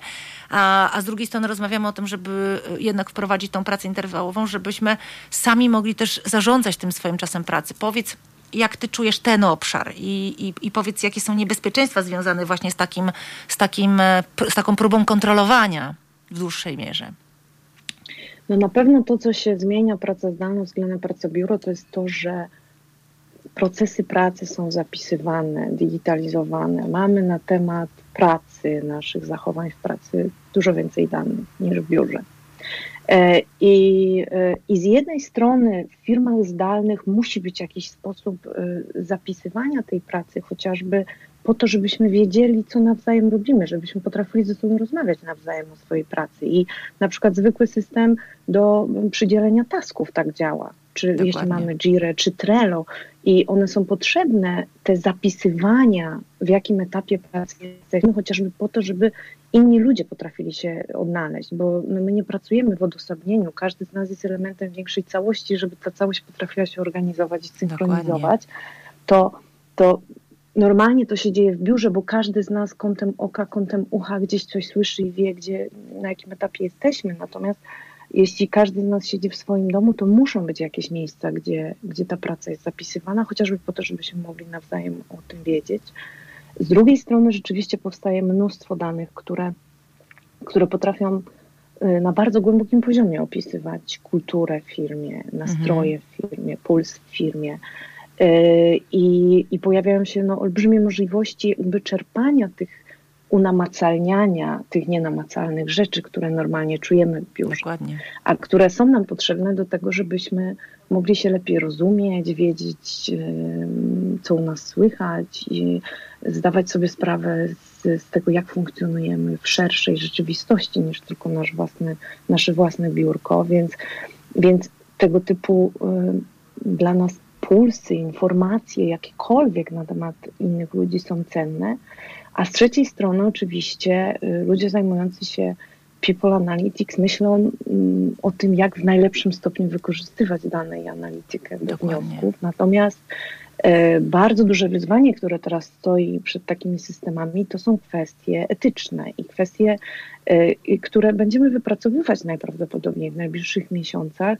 Tego z jednej strony mm, na ile te dane są w stanie nam pomóc i są w stanie zastąpić rzeczy, których nie mamy zdalnie, czyli na przykład poczucia jak, jak, jak e, poczucia, jakie mamy normalnie w biurze, a z drugiej strony jak to zrobić tak, żebyśmy wszyscy się z tym czuli komfortowo, czyli żebyśmy czuli, że y, dane, które chcemy udostępniamy, albo y, że dane są wykorzystywane w taki sposób, który y, służy nam i, i pomaga nam w tej pracy, a nie służy naszej ocenie albo nie służy do celów, do których nie chcielibyśmy ich dać, a jednocześnie jak się uchronić przed jeszcze dwoma kwestiami związanymi z analityką danych i w ogóle takimi systemami, które organizują, motywują ludzi, no to jest to, że każdy system ludzie oszukują z jednej strony, a z drugiej strony jak nie utracić tych najbardziej takich ludzkich aspektów pracy, czyli motywacji wewnętrznej, tego, że chce mi się coś robić, bo, bo uwielbiam to, co robię. Mhm. I jak tego nie zabić, więc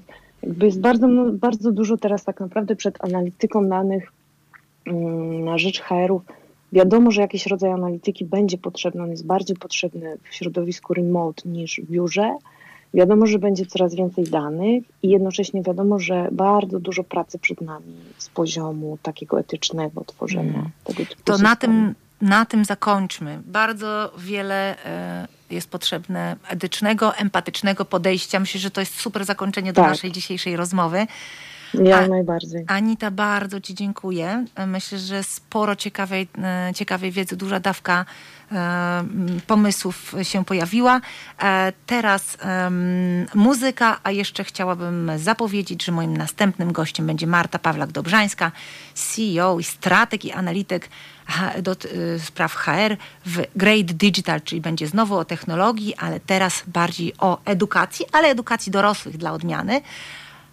Potem profesor Rafał Mrówka i porozmawiamy sobie trochę o kulturze, o kulturze w organizacjach, a potem o 12.30 posłuchacie e, o 20 najciekawszych książkach, jakie warto przeczytać w 2020 roku. Jeszcze zostało nam półtora miesiąca, więc można się za te książki brać. A teraz chwila przerwy. Halo Radio. Pierwsze radio z wizją.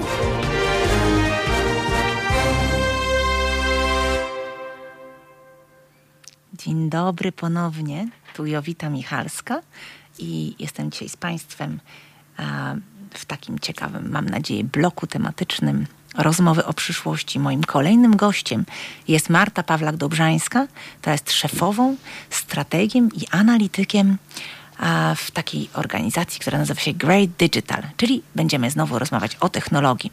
Cześć Marta. E, cześć Jowita, dzień dobry, miło mi. Bardzo się cieszę, że Ci się udało do nas dołączyć.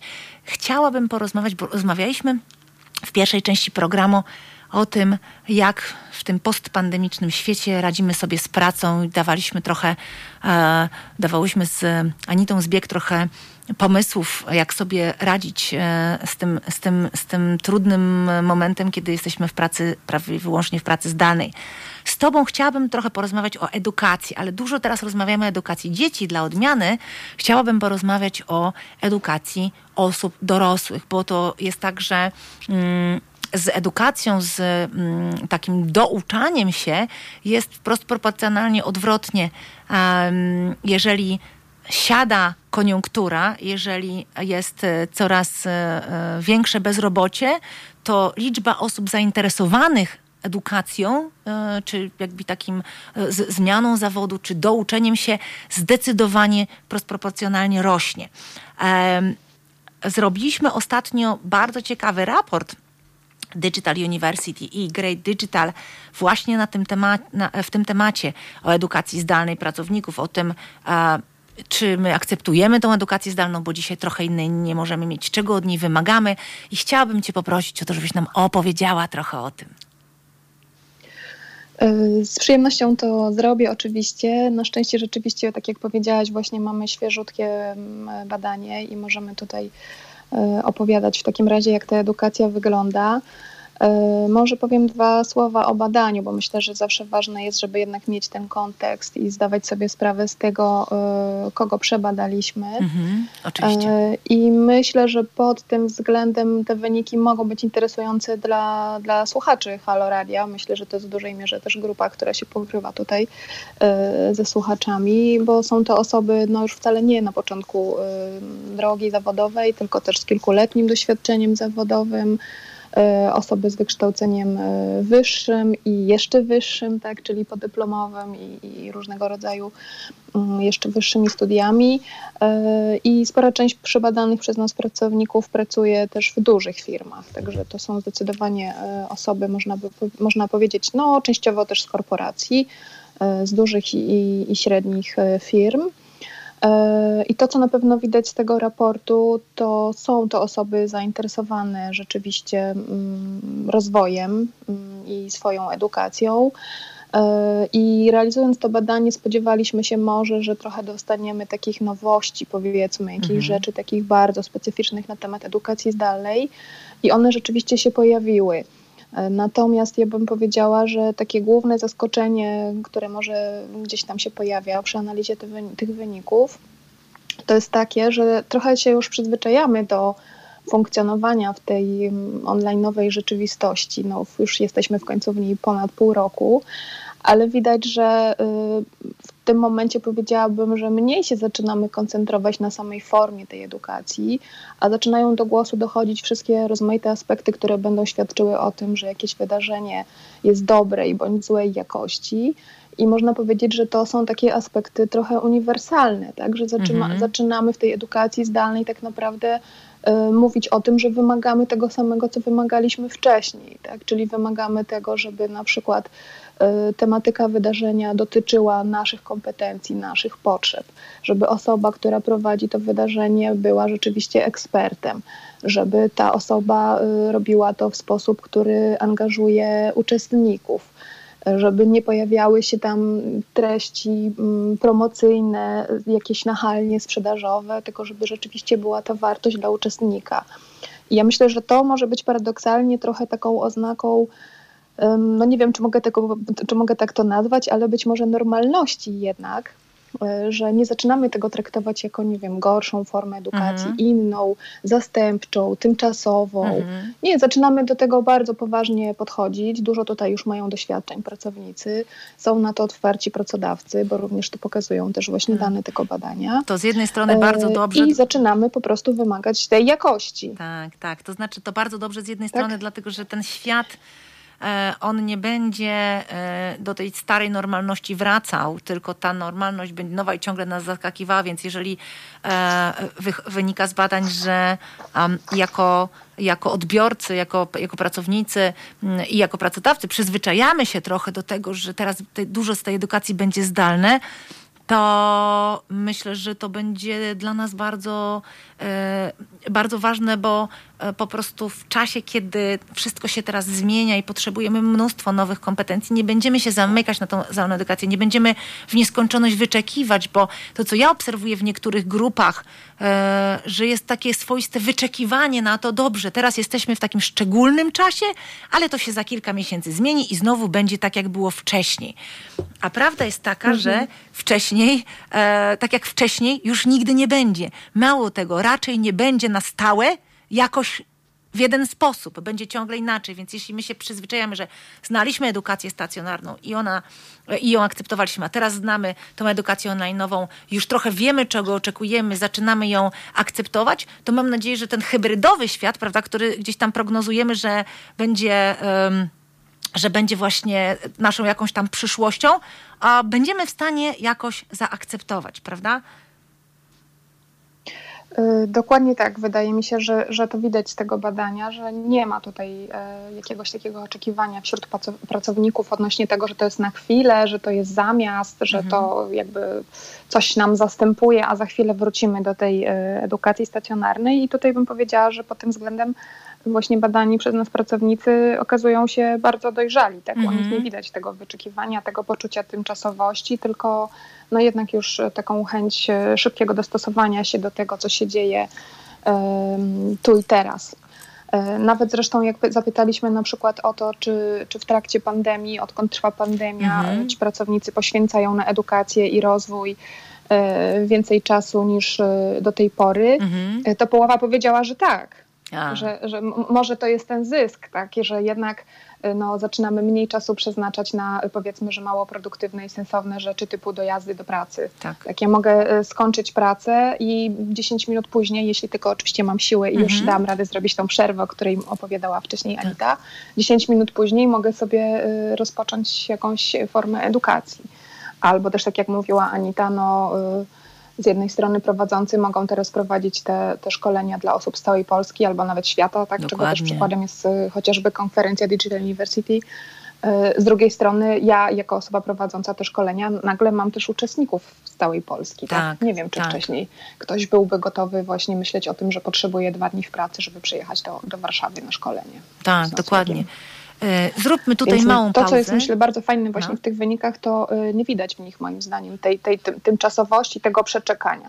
Zróbmy tutaj małą pauzę, mhm. E, posłuchajmy sobie muzyki i za chwileczkę wrócimy do naszej rozmowy. Dzięki Marta.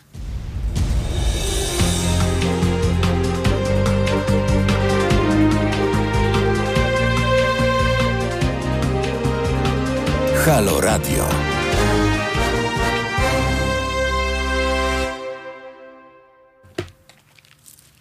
Halo, halo, jesteśmy znowu ponownie na antenie. E, rozmawiamy sobie dzisiaj w rozmowach o przyszłości, o tym, jak będzie wyglądał, jak wygląda ten nasz postpandemiczny świat. Chcemy troszkę wnieść e, otuchy, że e, da się z tym żyć. Chcemy troszkę też powiedzieć o tym, jak wygląda ten trudny czas, bo wszyscy go przechodzimy. Jest listopad. Podobno to jest miesiąc, w którym najwięcej ludzi popełnia samobójstwo na świecie. E, oprócz tego jesteśmy w, w szczycie pandemii, więc nie jest lekko i nie jest łatwo, a tak naprawdę próbkujemy to, um, myślę, że to jest e, w historii przynajmniej mojego życia, ale też myślę większości z nas, to jest pierwsze doświadczenie, które mamy absolutnie globalnie. E, ze mną jest y, dzisiaj w studio Marta Pawlak-Dobrzańska, która jest e, ekspertką szefową e, Great Digital e, i która opowiada nam o raporcie akurat o temacie edukacji zdalnej, która jest ważna bardzo, dlatego że w momencie, kiedy jest trudna sytuacja, w momencie, kiedy nam się świat e, psuje i trzeba do niego trochę na nowo podejść, to trzeba się uczyć i rozwijać. Dzisiaj jest gdzieś takie sformułowanie, które się przewija lifelong learning, uczenie się przez całe życie. I o tym trochę dzisiaj z Martą. Marta, witamy Cię ponownie. Witam ponownie, wróciłam. E, dobrze, super. No, technologia jest wspaniała, ale zawodzi nas tak naprawdę dzisiaj na każdym kroku, więc trzeba sobie radzić i trzeba być przygotowanym do, do, do zmian, do zmienności. Marta, powiedz trochę jeszcze o jakichś ciekawych wnioskach, którzy, które, które płyną z tego, e, z tego raportu. Powiedz mi, czy ludzie wybierają dzisiaj um, edukację zdalną, czy, czy e, edukację um, darmową? Bo jest dość dużo um, darmowego materiału też w sieci, prawda? Czy raczej jest tak, że mówią zdalną, edukacja jest, y, y, y, też powinna być płatna, tak naprawdę te rzeczy darmowe są powierzchowne i słabe. Jak to wygląda?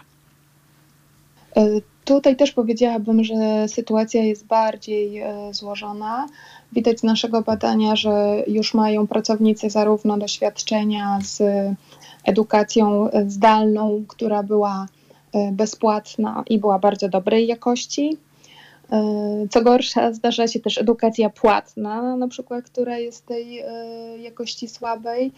E, I tutaj widać, że mm, znowu jest to już takie oczekiwanie, że jednak jesteśmy w jakiejś, można powiedzieć, nowej normalności i zaczynają tutaj mieć pracownicy te same oczekiwania co do edukacji zdalnej i stacjonarnej i mówią, że możemy trafić w swoim życiu zarówno na y, wydarzenia płatne, jak i bezpłatne, dobrej i złej jakości. Także nie ma tutaj tej y, prostej y, korelacji. Myślę, że tym, co niezmiennie jednak irytuje, jest ta słaba jakość i, i tym bardziej ta słaba jakość irytuje, jeśli wydarzenia są płatne. Także powiedziałabym, że tutaj nie ma takiego prostego przełożenia. Trochę można powiedzieć, że gdzieś tutaj tak nam zamachali uczestnicy tego badania flagą, mówiąc, OK, zdarzają się wydarzenia bezpłatne, które są dobrej jakości.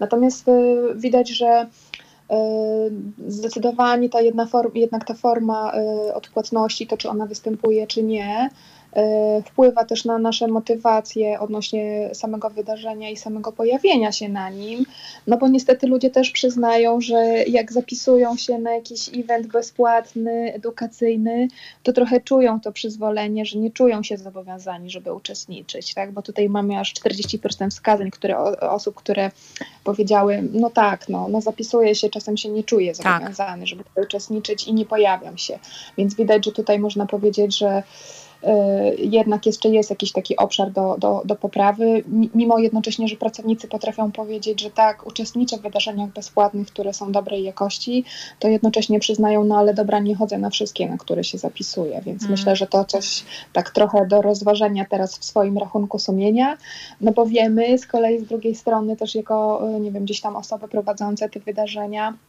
że czasami dobrej jakości wydarzenie, czyli to wydarzenie, podczas którego jest wymagana jednak ta interakcja z uczestnikami, mhm. jakiś kontakt, y, ćwiczenie, dyskusja nawet, y, czego zresztą domagają się tutaj bardzo mocno badani przez nas pracownicy, no to to są takie aspekty, które mają szansę się pojawić jednak gdzieś tam przy ograniczonej mhm. liczbie y, uczestników. No i teraz wiadomo, że jeżeli gdzieś próbując oszacować tą liczbę, zapanować nad liczbą osób zapisujących się, zaczynają się pojawiać osoby, które e, zapisują się, potem nie przychodzą, no to można powiedzieć, że zabierają tym samym komuś tą szansę na edukację. Więc to prawda. Tutaj jak mogę to wykorzystać, to bym zaapelowała też jednak do takiego e, rozważnego. Do, do, do, tak, do takiego rozważnego, też do takiej uczciwości. Wiadomo, że I szacunku też do prowadzących, prawda? Tak, Wiadomo też, że prowadzący organizatorzy też mogą to ułatwiać, tak, chociażby przesyłając to y, przypomnienie na przykład dzień wcześniej, czy w Mhm. tym samym dniu rano, pytając, czy na pewno chcesz, czy może jeszcze zwolnisz komuś miejsce, ktoś inny się pojawi. Myślę, że Myślę, myślę, że to to jest myślę, że bar... tak. Myślę, że to jest bardzo ciekawy wątek, bo z jednej strony um, mm, no mamy szansę, e, tak jak powiedziałaś, mm, o- nauczyć się od ludzi, do których na co dzień nie mieliśmy dostępu. Z jednej strony, prawda, bo jest, ten dostęp jest łatwiejszy. Z drugiej strony mm, mamy szansę em, mnóstwo rzeczy w dużo niższej cenie e, obejrzeć czy, czy, czy poznać, prawda? I to też jest ciekawe, dlatego że Prawda. e, no, mm, chociażby ludzie, z którymi mamy na co dzień kontakt, mówią, ja chcę się nauczyć tego nowego świata, bo jestem 10 lat, czy 15 lat, czy 20 lat w tym samym miejscu, w podobnej branży, często w jednej firmie. I widzę, bombardują mnie te informacje, że to się wszystko zmienia, ta pandemia pokazała, że rzeczywiście się zmienia świat, a ja czuję, że jestem w stagnacji. I teraz trzeba się otworzyć, odważyć. Jest łatwiej, bo online rzeczywiście jest bardziej dostępny. Jest sporo rzeczy darmowych, więc już trudno nam powiedzieć, nie stać mnie, nie mam pieniędzy na to. Tak naprawdę wydaje się, że największym wyzwaniem jest znaleźć czas i znaleźć go systematycznie, prawda? To prawda. I tutaj znowu się możemy też odwoływać do tego, co, co mówiła Anita, tak? że możemy sobie może jednak y, trochę sami dla siebie zrobić taki mini plan, taki target trochę, powiedzieć sobie, że okej, no to może w miesiącu powinnam poświęcić godzinę, dwie, trzy, może cztery w miesiącu to nie jest dużo, na jednak udział w jakimś wartościowym y, wydarzeniu i, i bukować sobie trochę to miejsce w kalendarzu i wymagać tego na przykład od domowników, żeby jednak nam nie przeszkadzali, bo ja się zapisałam właśnie tutaj na e, afterparty networkingowy Masters and Robots na przykład i chociaż jest wieczorem, to chcę mieć spokój, żeby w tym uczestniczyć. Więc myślę, że tutaj też taka determinacja z naszej strony też jest ważna. I tak jak mówisz, chyba będziemy mieć jako pracownicy coraz mniej wymówek, żeby z tego skorzystać. Bo, bo, bo jest rzeczywiście ta dostępność większa.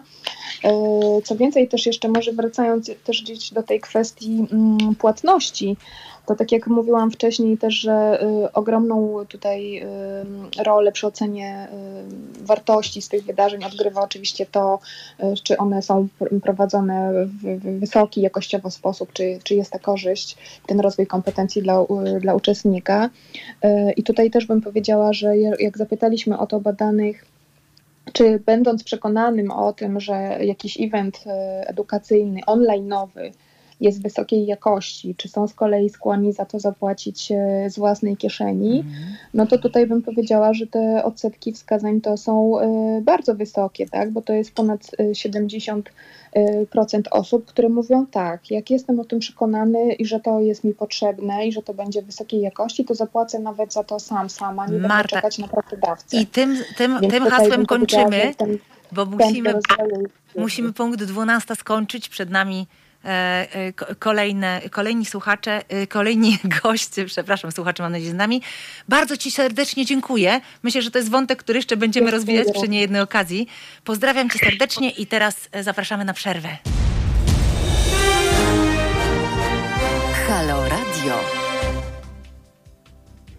Dzień dobry, Jowita Michalska. Witam ponownie już od godziny. Rozmawiamy sobie o przyszłości. E, I chciałabym opowiedzieć e, troszeczkę, co się dzisiaj zadziało. Moim gościem była Anita Zbieg. Rozmawialiśmy sobie o tym, jak wygląda praca zdalna e, w trakcie pandemii, z jakimi się mierzymy wyzwaniami. Pracownik, menadżer, jak to działa. Daliśmy, myślę, dałyśmy sporo wskazówek i takich lifehacków, jak sobie radzić z tym zmęczeniem związanym z pracą zdalną. Potem Marta Parlak-Dobrzańska, gdzie rozmawiałyśmy sobie o tym, e, o edukacji zdalnej, o tym, czy warto się dzisiaj uczyć, jak jesteśmy e, w takim trudniejszym okresie, ale z drugiej strony ta edukacja nigdy nie była tak dostępna i tak tania.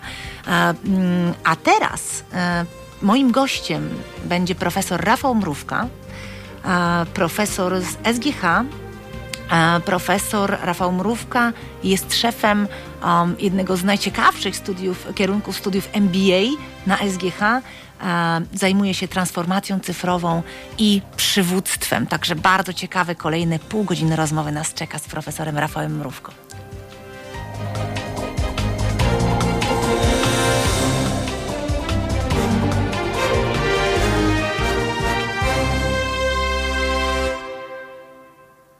A z nami profesor Rafał Mrówka. Rafał, dzień dobry. Dziękuję, że y, przyjąłeś zaproszenie. Udało się być z nami. Dzień dobry. Rafał. Dziękuję, bardzo dziękuję za zaproszenie, to dla mnie zaszczyt. Cieszę się, dla mnie też. E, Rafał, chciałabym pogadać trochę. Dzisiaj rozmawiamy sobie e, w rozmowach o przyszłości e, trochę o tym świecie postpandemicznym. Teraz jest taki trudny miesiąc, ten listopad. Widać nawet Satya Nadella, globalny prezes Microsoftu, powiedział w którymś z wywiadów, że produktywność ewidentnie spada w pandemii że jesteśmy zmęczeni, że już nie mamy tego takiego szaleńczego um, zachwytu, jaki był w pierwszej fali pandemii, kiedy cieszyliśmy się, że się tak szybko udało przejść na pracę zdalną. Dzisiaj jesteśmy zmęczeni, dzisiaj mamy wszystkiego dosyć, tak naprawdę już czekamy tych świąt, których nie wiadomo, czy będą, czy nie. E, I, i, i, i, też nie wiemy trochę, jak zachowywać te relacje, jak budować dalej kulturę organizacji. Ty się na tym bardzo dobrze znasz.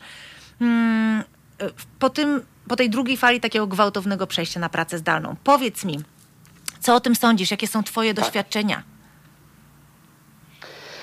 Ja mam wrażenie rzeczywiście, że to, że jesteśmy dzisiaj zmęczeni, jest y, czynnikiem absolutnie spodziewanym, dlatego że jesteśmy w stanie, myślę, w pracy zdalnej osiągnąć dużo, jeżeli chodzi o wykonywanie zadań, jeżeli chodzi o realizację mniej lub bardziej strategicznych czynności w organizacjach. Ale to, co jest gigantycznym problemem e, przy pracy zdalnej, to są e, łamiące się takie relacje personalne mm. pomiędzy ludźmi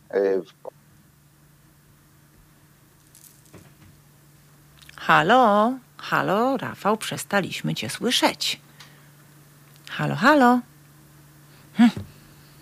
Drodzy Państwo, to może ja w takim razie na chwilę przejmę pałeczkę, a my spróbujemy odzyskać połączenie z profesorem Mrówką. Tak to jest niestety. O, mamy profesora z powrotem.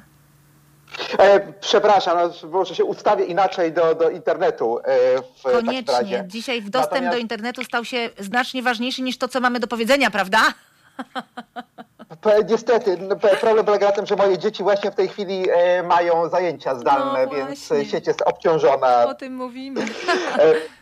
E, tak, dokładnie. Natomiast e, wracając do Twojego pytania, mm, to jest problem taki, że brakuje nam tego fizycznego kontaktu, brakuje nam tego budowania nieformalnych relacji. To jest bardzo trudne do osiągnięcia w pracy zdalnej. E, brakuje tego, żeby wpaść na kogoś w tej przysłowiowej kuchni, e, gdzie idzie się po kawę, żeby spotkać kogoś na korytarzu. E, ja mam takie poczucie, że tego nam się jeszcze nie udało zastąpić Absolutnie. zdalnie, przynajmniej w takiej szerszej, w szerszym zakresie.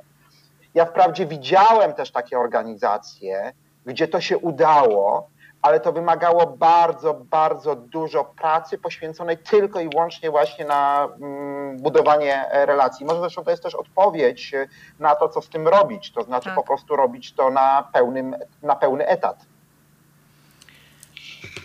Dokładnie. E, myślę, że e, mm, cały temat, e, tutaj fajnie by było poruszyć cały temat tego, jak się, jak w ogóle można się zachowywać w tych trudnych um, czasach, kiedy rzeczywiście jesteśmy pozbawieni tego kontaktu. Jak budować? Bardzo dużo, um, bardzo dużo i szefów HR-ów, ale też i ludzi z zarządu, ale też menadżerów przeróżnych pyta mnie chociażby gdzieś w, w komunikacji social mediowej, jak można dalej budować albo nawet modyfikować kulturę organizacji? No bo dzisiaj musimy ją zmodyfikować. Dzisiaj, dzisiaj tak naprawdę musimy być mieć kulturę zwinną, kulturę otwartą, kulturę, bo jeżeli świat jest cały czas w zmianie, ciągle się wszystko zmienia, to my musimy przebudować kulturę organizacji. Przez ostatnie 100 lat prawie nic się nie zmieniało, poza jakimiś tam drobnymi rzeczami, prawda? E, przebudować kulturę organizacji. I jak to robić w czasach, kiedy jesteśmy zdalni, kiedy w ogóle bardzo jesteśmy zubożeni o tą komunikację, właściwie ledwo zdążymy ogarnąć, ogarnąć te wszystkie godziny. Rozmawialiśmy o tym z pierwszym dzisiaj naszym gościem, Zanitą Zbieg. Jesteśmy w stanie ledwo ogarnąć ten cały online, plus często jeszcze naszej dzieci, tak? Jak ty też masz e, dzieci uczące się w tym samym czasie, w tym samym pomieszczeniu i trochę już nie starcza nam czasu na to networkowanie, prawda? Jak budować taką kulturę organizacji? Halo? Znowu nam. Ach, dzisiaj mamy, technologia nam, akurat w tym moim pierwszym razie, technologia nam ciągle e, płata figla, ale rzeczywiście jak się ma dwójkę dzieci, które z każde z nich jest połączone z internetem e, w, e, w telefonach czy w komputerach, to e, no, tego internetu nie starcza. Sama mam duży problem, dlatego codziennie muszę jeździć do biura. Czy mamy Rafała Mrówkę ze sobą? Dobrze, to w takim razie ja trochę przejmę pałeczkę, bo, bo też i z Rafałem, z profesorem Rafałem Mrówką dużo o tym rozmawiamy. Natomiast jest takie wyzwanie związane z tym, że e, po prostu z jednej strony nie starcza nam czasu. My jesteśmy cały czas w takiej, w takiej transformacji, że e, już zachłysnęliśmy się tą edukacją zdalną. Na początku wydawało nam się, że to, że to jest super fajne, że umiemy się wdzwonić, że widzimy tych ludzi na ekranie, czuliśmy jakąś taką sprawczość, zmiany, byliśmy z tego dumni. Potem wakacje, każdy próbował te wakacje troszeczkę jakoś zagospodarować. Trochę się udało, trochę się pandemia. Halo, halo. O, jest Rafał. E, A teraz jesteśmy w takim naprawdę najtrudniejszym okresie. Rafał, e, jak budować tą kulturę organizacji? Spróbujmy jeszcze raz. Jak budować tą kulturę organizacji w takim trudnym czasie? Tak, i to jest rzeczywiście gigantyczne wyzwanie, bo ja też nie mam, szczerze mówiąc, łatwej odpowiedzi na to pytanie, bo ja bym powiedział bardziej w ten sposób, że e, ci, którzy zainwestowali w ten proces przed okresem pandemii, czy dzisiaj e, trochę m, są w innym miejscu i nie mają takich e, problemów jak e, ci, którzy na ten czynnik nie zwracali uwagi, Tak. dlatego że to, co jest najbardziej istotne, to jest to, czy pracownicy są w stanie pracować e, samodzielnie, czy są w stanie wykazać się swoją odpowiedzialnością. Natomiast my nie nauczymy ich tej odpowiedzialności teraz w trakcie pandemii. Jeżeli nie uczyliśmy ich takiej odpowiedzialności e, w okresie pracy na miejscu w e, organizacjach. Bo teraz, jeżeli nagle lider zacznie zmieniać swoje podejście zupełnie do pracownika, będzie po prostu mało wiarygodny. Dokładnie. Natomiast rzeczywiście to, do czego powinniśmy dążyć, to dąży, powinniśmy dążyć do tego, żeby dać pracownikom maksymalną e, samodzielność, odpowiedzialność za e, zadania, żeby ten nadzór, którą, si- który siłą rzeczy w pandemii jest trudny, żeby nie powiedzieć, że niemożliwy, żeby on po prostu przestał mieć znaczenie e, z perspektywy realizacji e, zadań. A co trzeba zrobić, żeby tak się zaczęło dziać? Co trzeba zrobić, żeby tak się zaczęło dziać? No pewnie przede wszystkim trzeba e, dać e, pracownikom możliwość działania. Możliwość działania, nie m, rozliczać ich z każdej jednej czynności, tylko rozliczać ich z zadań, z ambitnych zadań, które przed pracownikami się stawia. To jest myślę, że najważniejsze. Ale to oznacza również tyle, że elementem tej kultury właśnie, o której mówisz, którą musimy wprowadzić, będzie możliwość y, popełniania błędów. Dokładnie. Popełniania błędów, które y, są nierozłącznie związane z eksperymentowaniem. My musimy nauczyć ludzi tego, że mogą eksperymentować, że powinni eksperymentować, że to nie jest niebezpieczne. I to na przykład wymaga od lidera tego, żeby takie błędy, które się będą w naturalny sposób pojawiały, żeby one były akceptowane, żeby one były okazją do tego oczywiście, żeby się nauczyć, ale nie, żeby nie były okazją do tego, żeby pracownikom e, przeszkadzać w działaniu, czy rozliczać ich w taki sposób bardzo, powiedziałbym, e, e, manipulatywny. Jak się cieszę, że to mówisz. Jak się cieszę, że o tym mówisz. O, o, bo przecież, Rafał, e, profesorze, kochany, mówisz o tym od, od lat przecież, o eksperymentowaniu, o tym, tylko teraz w tym świecie e, pandemicznym to się stało jeszcze ważniejsze, bo dzisiaj nie mamy tych benchmarków, prawda? Nie mamy tych wzorców. Co z tego, że ktoś ma, może sobie dzisiaj napisać w życiorysie, że ma 10 czy 5 czy 15 lat doświadczenia, skoro z taką sytuacją nie mierzyliśmy się, prawda? Więc jeżeli tego eksperymentowania dzisiaj nie będzie, to właściwie nie mamy nic. Dokładnie, ale wiesz co, bo to jest, bo to jest zresztą zadziwiające na swój sposób, że e, w gruncie rzeczy, z perspektywy takich strategicznych rzeczy, mimo tego, że ta pandemia jest czymś takim nie, nie, niezwykłym, jest, jest e, tak nas zaskakuje i tak wydaje nam się, że inaczej funkcjonujemy, ale z punktu widzenia właśnie takich fundamentalnych e, działań przywódczych, z punktu widzenia takich kierunków rozwoju kultury organizacji, to ja mam wrażenie, że ta pandemia tak naprawdę ona niewiele zmienia. Zmiana. Ona, ona zmienia w tym sensie, że ona uwypukla wszystkie problemy, które się pojawiły wcześniej. Ona powoduje, że dzisiaj zacząć budowę takiej cyfrowej, otwartej, innowacyjnej kultury jest trudniej niż było przed pandemią ale to nie jest tak, że te kierunki są jakoś fundamentalnie inne w tej chwili. To mnie na swój sposób zadziwia, mhm. przyznam. Hmm. A powiedz mi, jakie takie może mamy albo masz e, wskazówki i e, dla tych wszystkich e, dzisiaj siedzących w domu i nie radzących sobie właśnie z tym, w ogóle z takim pogodzeniem i pracy zdalnej i, i właśnie jakiegoś takiego życia, e, albo jeszcze są ludzie, którzy w ogóle zaczynają pracę, tak na przykład wchodzą do nowej organizacji w ogóle e, tak. e, e od razu zdalnie, prawda? I na przykład tak. nie mają szansy tego networku, tego, te, te, tej, tej, tej, tych relacji zbudować tak, jak się nauczyli. Tak, to prawda ale też myślę, że z tej perspektywy taka jednak hybrydowość, tam gdzie to jest możliwe, no ona jest niezwykle pomocna. I oczywiście nie możemy sobie pozwolić w tej chwili, żeby być w tych e, biurach obecni pewnie wszyscy, ale taka rotacyjność jednak, taka rotacyjna e, obecność, ona jest ważna, ona pewnie bardzo pomaga e, w budowaniu tych relacji, w poznawaniu właśnie tych wzorców działania. A tam, gdzie to jest niemożliwe, bo znowuż mam świadomość, że to nie wszędzie jest mhm.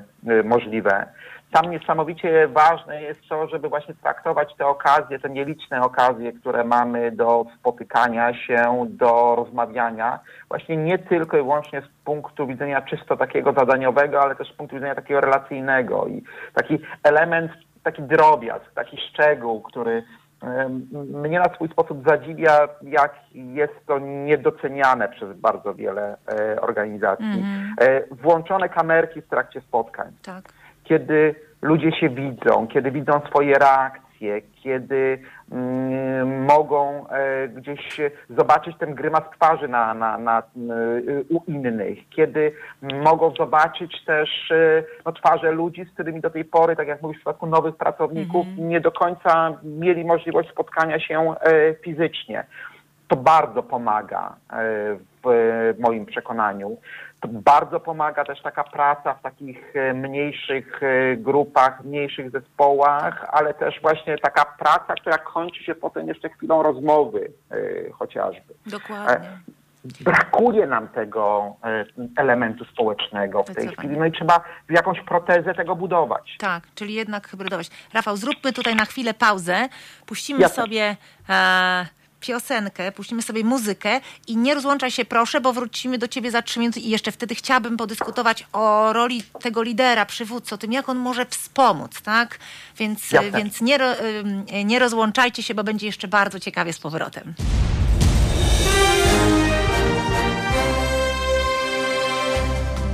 Halo Radio.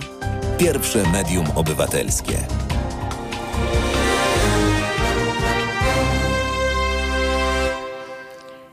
No i jesteśmy znowu na tą ostatnią część naszych dyskusji z ekspertami. Dzisiaj przypominam Jowita Michalska, rozmowy o przyszłości. Moim gościem jest profesor Rafał Mrówka, ekspert od transformacji cyfrowej i przywództwa. Rafał, witam cię ponownie.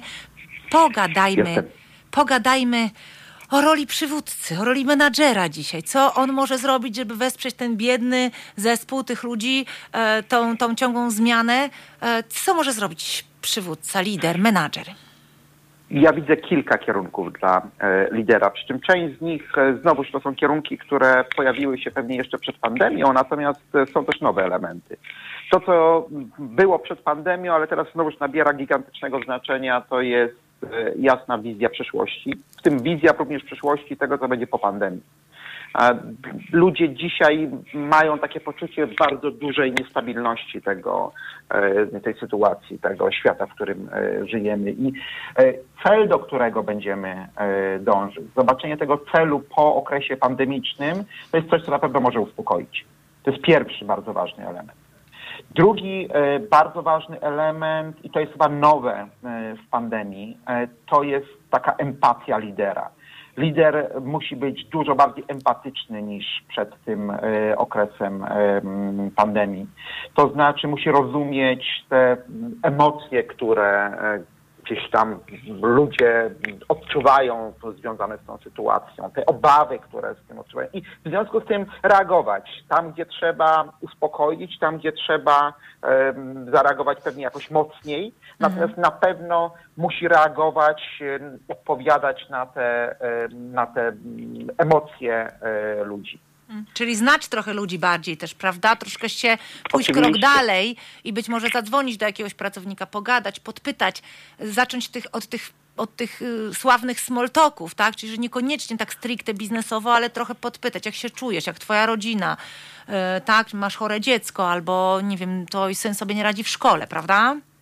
Dokładnie, natomiast myśląc o tej empatii, ja myślę zresztą nie tylko o pracownikach, ale myślę o też partnerach biznesowych, o czym e, często zapominamy. Ale e, znowu się to, to jest trochę przejście do trzeciego punktu takiego istotnego z perspektywy lidera. To znaczy lider zawsze musi być wzorcem zachowań, wzorcem do naśladowania dla swoich e, pracowników. I teraz, jeżeli lider jest empatyczny, jeżeli jest empatyczny wobec e, partnerów, jeżeli jest empaty- empatyczny wobec klientów, jeżeli jest empatyczny wobec rodzin e, innych Tak. pracowników, to skutkuje to tym, że inni pracownicy też mają takie poczucie, że też powinni też tak powinni się zachowywać. I to e, znowuż, i to się przyczynia do budowy takiej, powiedziałbym, bardziej otwartej, bardziej odpowiedzialnej społecznie również e, kultury e, organizacyjnej. Natomiast to jest niezbędne jest właśnie to, żeby ten lider rzeczywiście to, co mówi, to rzeczywiście realizował. Ja obserwuję właśnie ten gigantyczny problem wśród takich e, słabych liderów, to jest e, to, że zupełnie rozmijają się e, oczekiwania, zupełnie rozmijają się postulaty z działaniami liderów. I to jest tragiczne, bo to powoduje frustrację u pracowników, czy niezrozumienie tego, w jakim kierunku zmierzamy. Dokładnie, dokładnie. Rafał, bardzo Ci dziękuję. Myślę, że mnóstwo dobrej, mądrej wiedzy tutaj nam przekazałeś, naszym słuchaczom. Bardzo Ci dziękuję za dzisiaj. Myślę, że to nie jest, nasze pierwsze, nie jest to nasze pierwsze i ostatnie spotkanie na antenie Halo Radia. Mam nadzieję, że dasz się jeszcze raz zaprosić, bo czuję, że żeśmy mnóstwa wątków nie wyczerpali. Bardzo dziękuję za zaproszenie. Mam nadzieję, że problemy techniczne były tylko dzisiaj, za pierwszym razem, nigdy więcej się nie powtórzy. Może w formule hybrydowej zaprosimy Cię do radia, wtedy Ci zrobimy herbaty, kawy i sobie pogadamy. Zrobimy żółwika. Już się nie mogę doczekać. Bardzo dziękuję. Dziękuję Państwu, dziękuję s- słuchaczom naszym dzisiejszym. Jak nam poszło? Piszcie do radia, powiedzcie, czy, e, czy, czy to jest coś, co ja powinnam w życiu robić. A teraz na poważnie e, zostańcie jeszcze z nami, bo jeszcze jedna fajna część została. E, Posłuchajcie może jakichś 20 najciekawszych i najfajniejszych książek. Jeżeli chcielibyście się zanurzyć w świat nowych technologii, w świat przyszłości, to co powinniście przeczytać? O tym kolejne pół godziny, a ja już na żywo się z Państwem żegnam i bardzo dziękuję. Dla mnie to była ogromna przyjemność.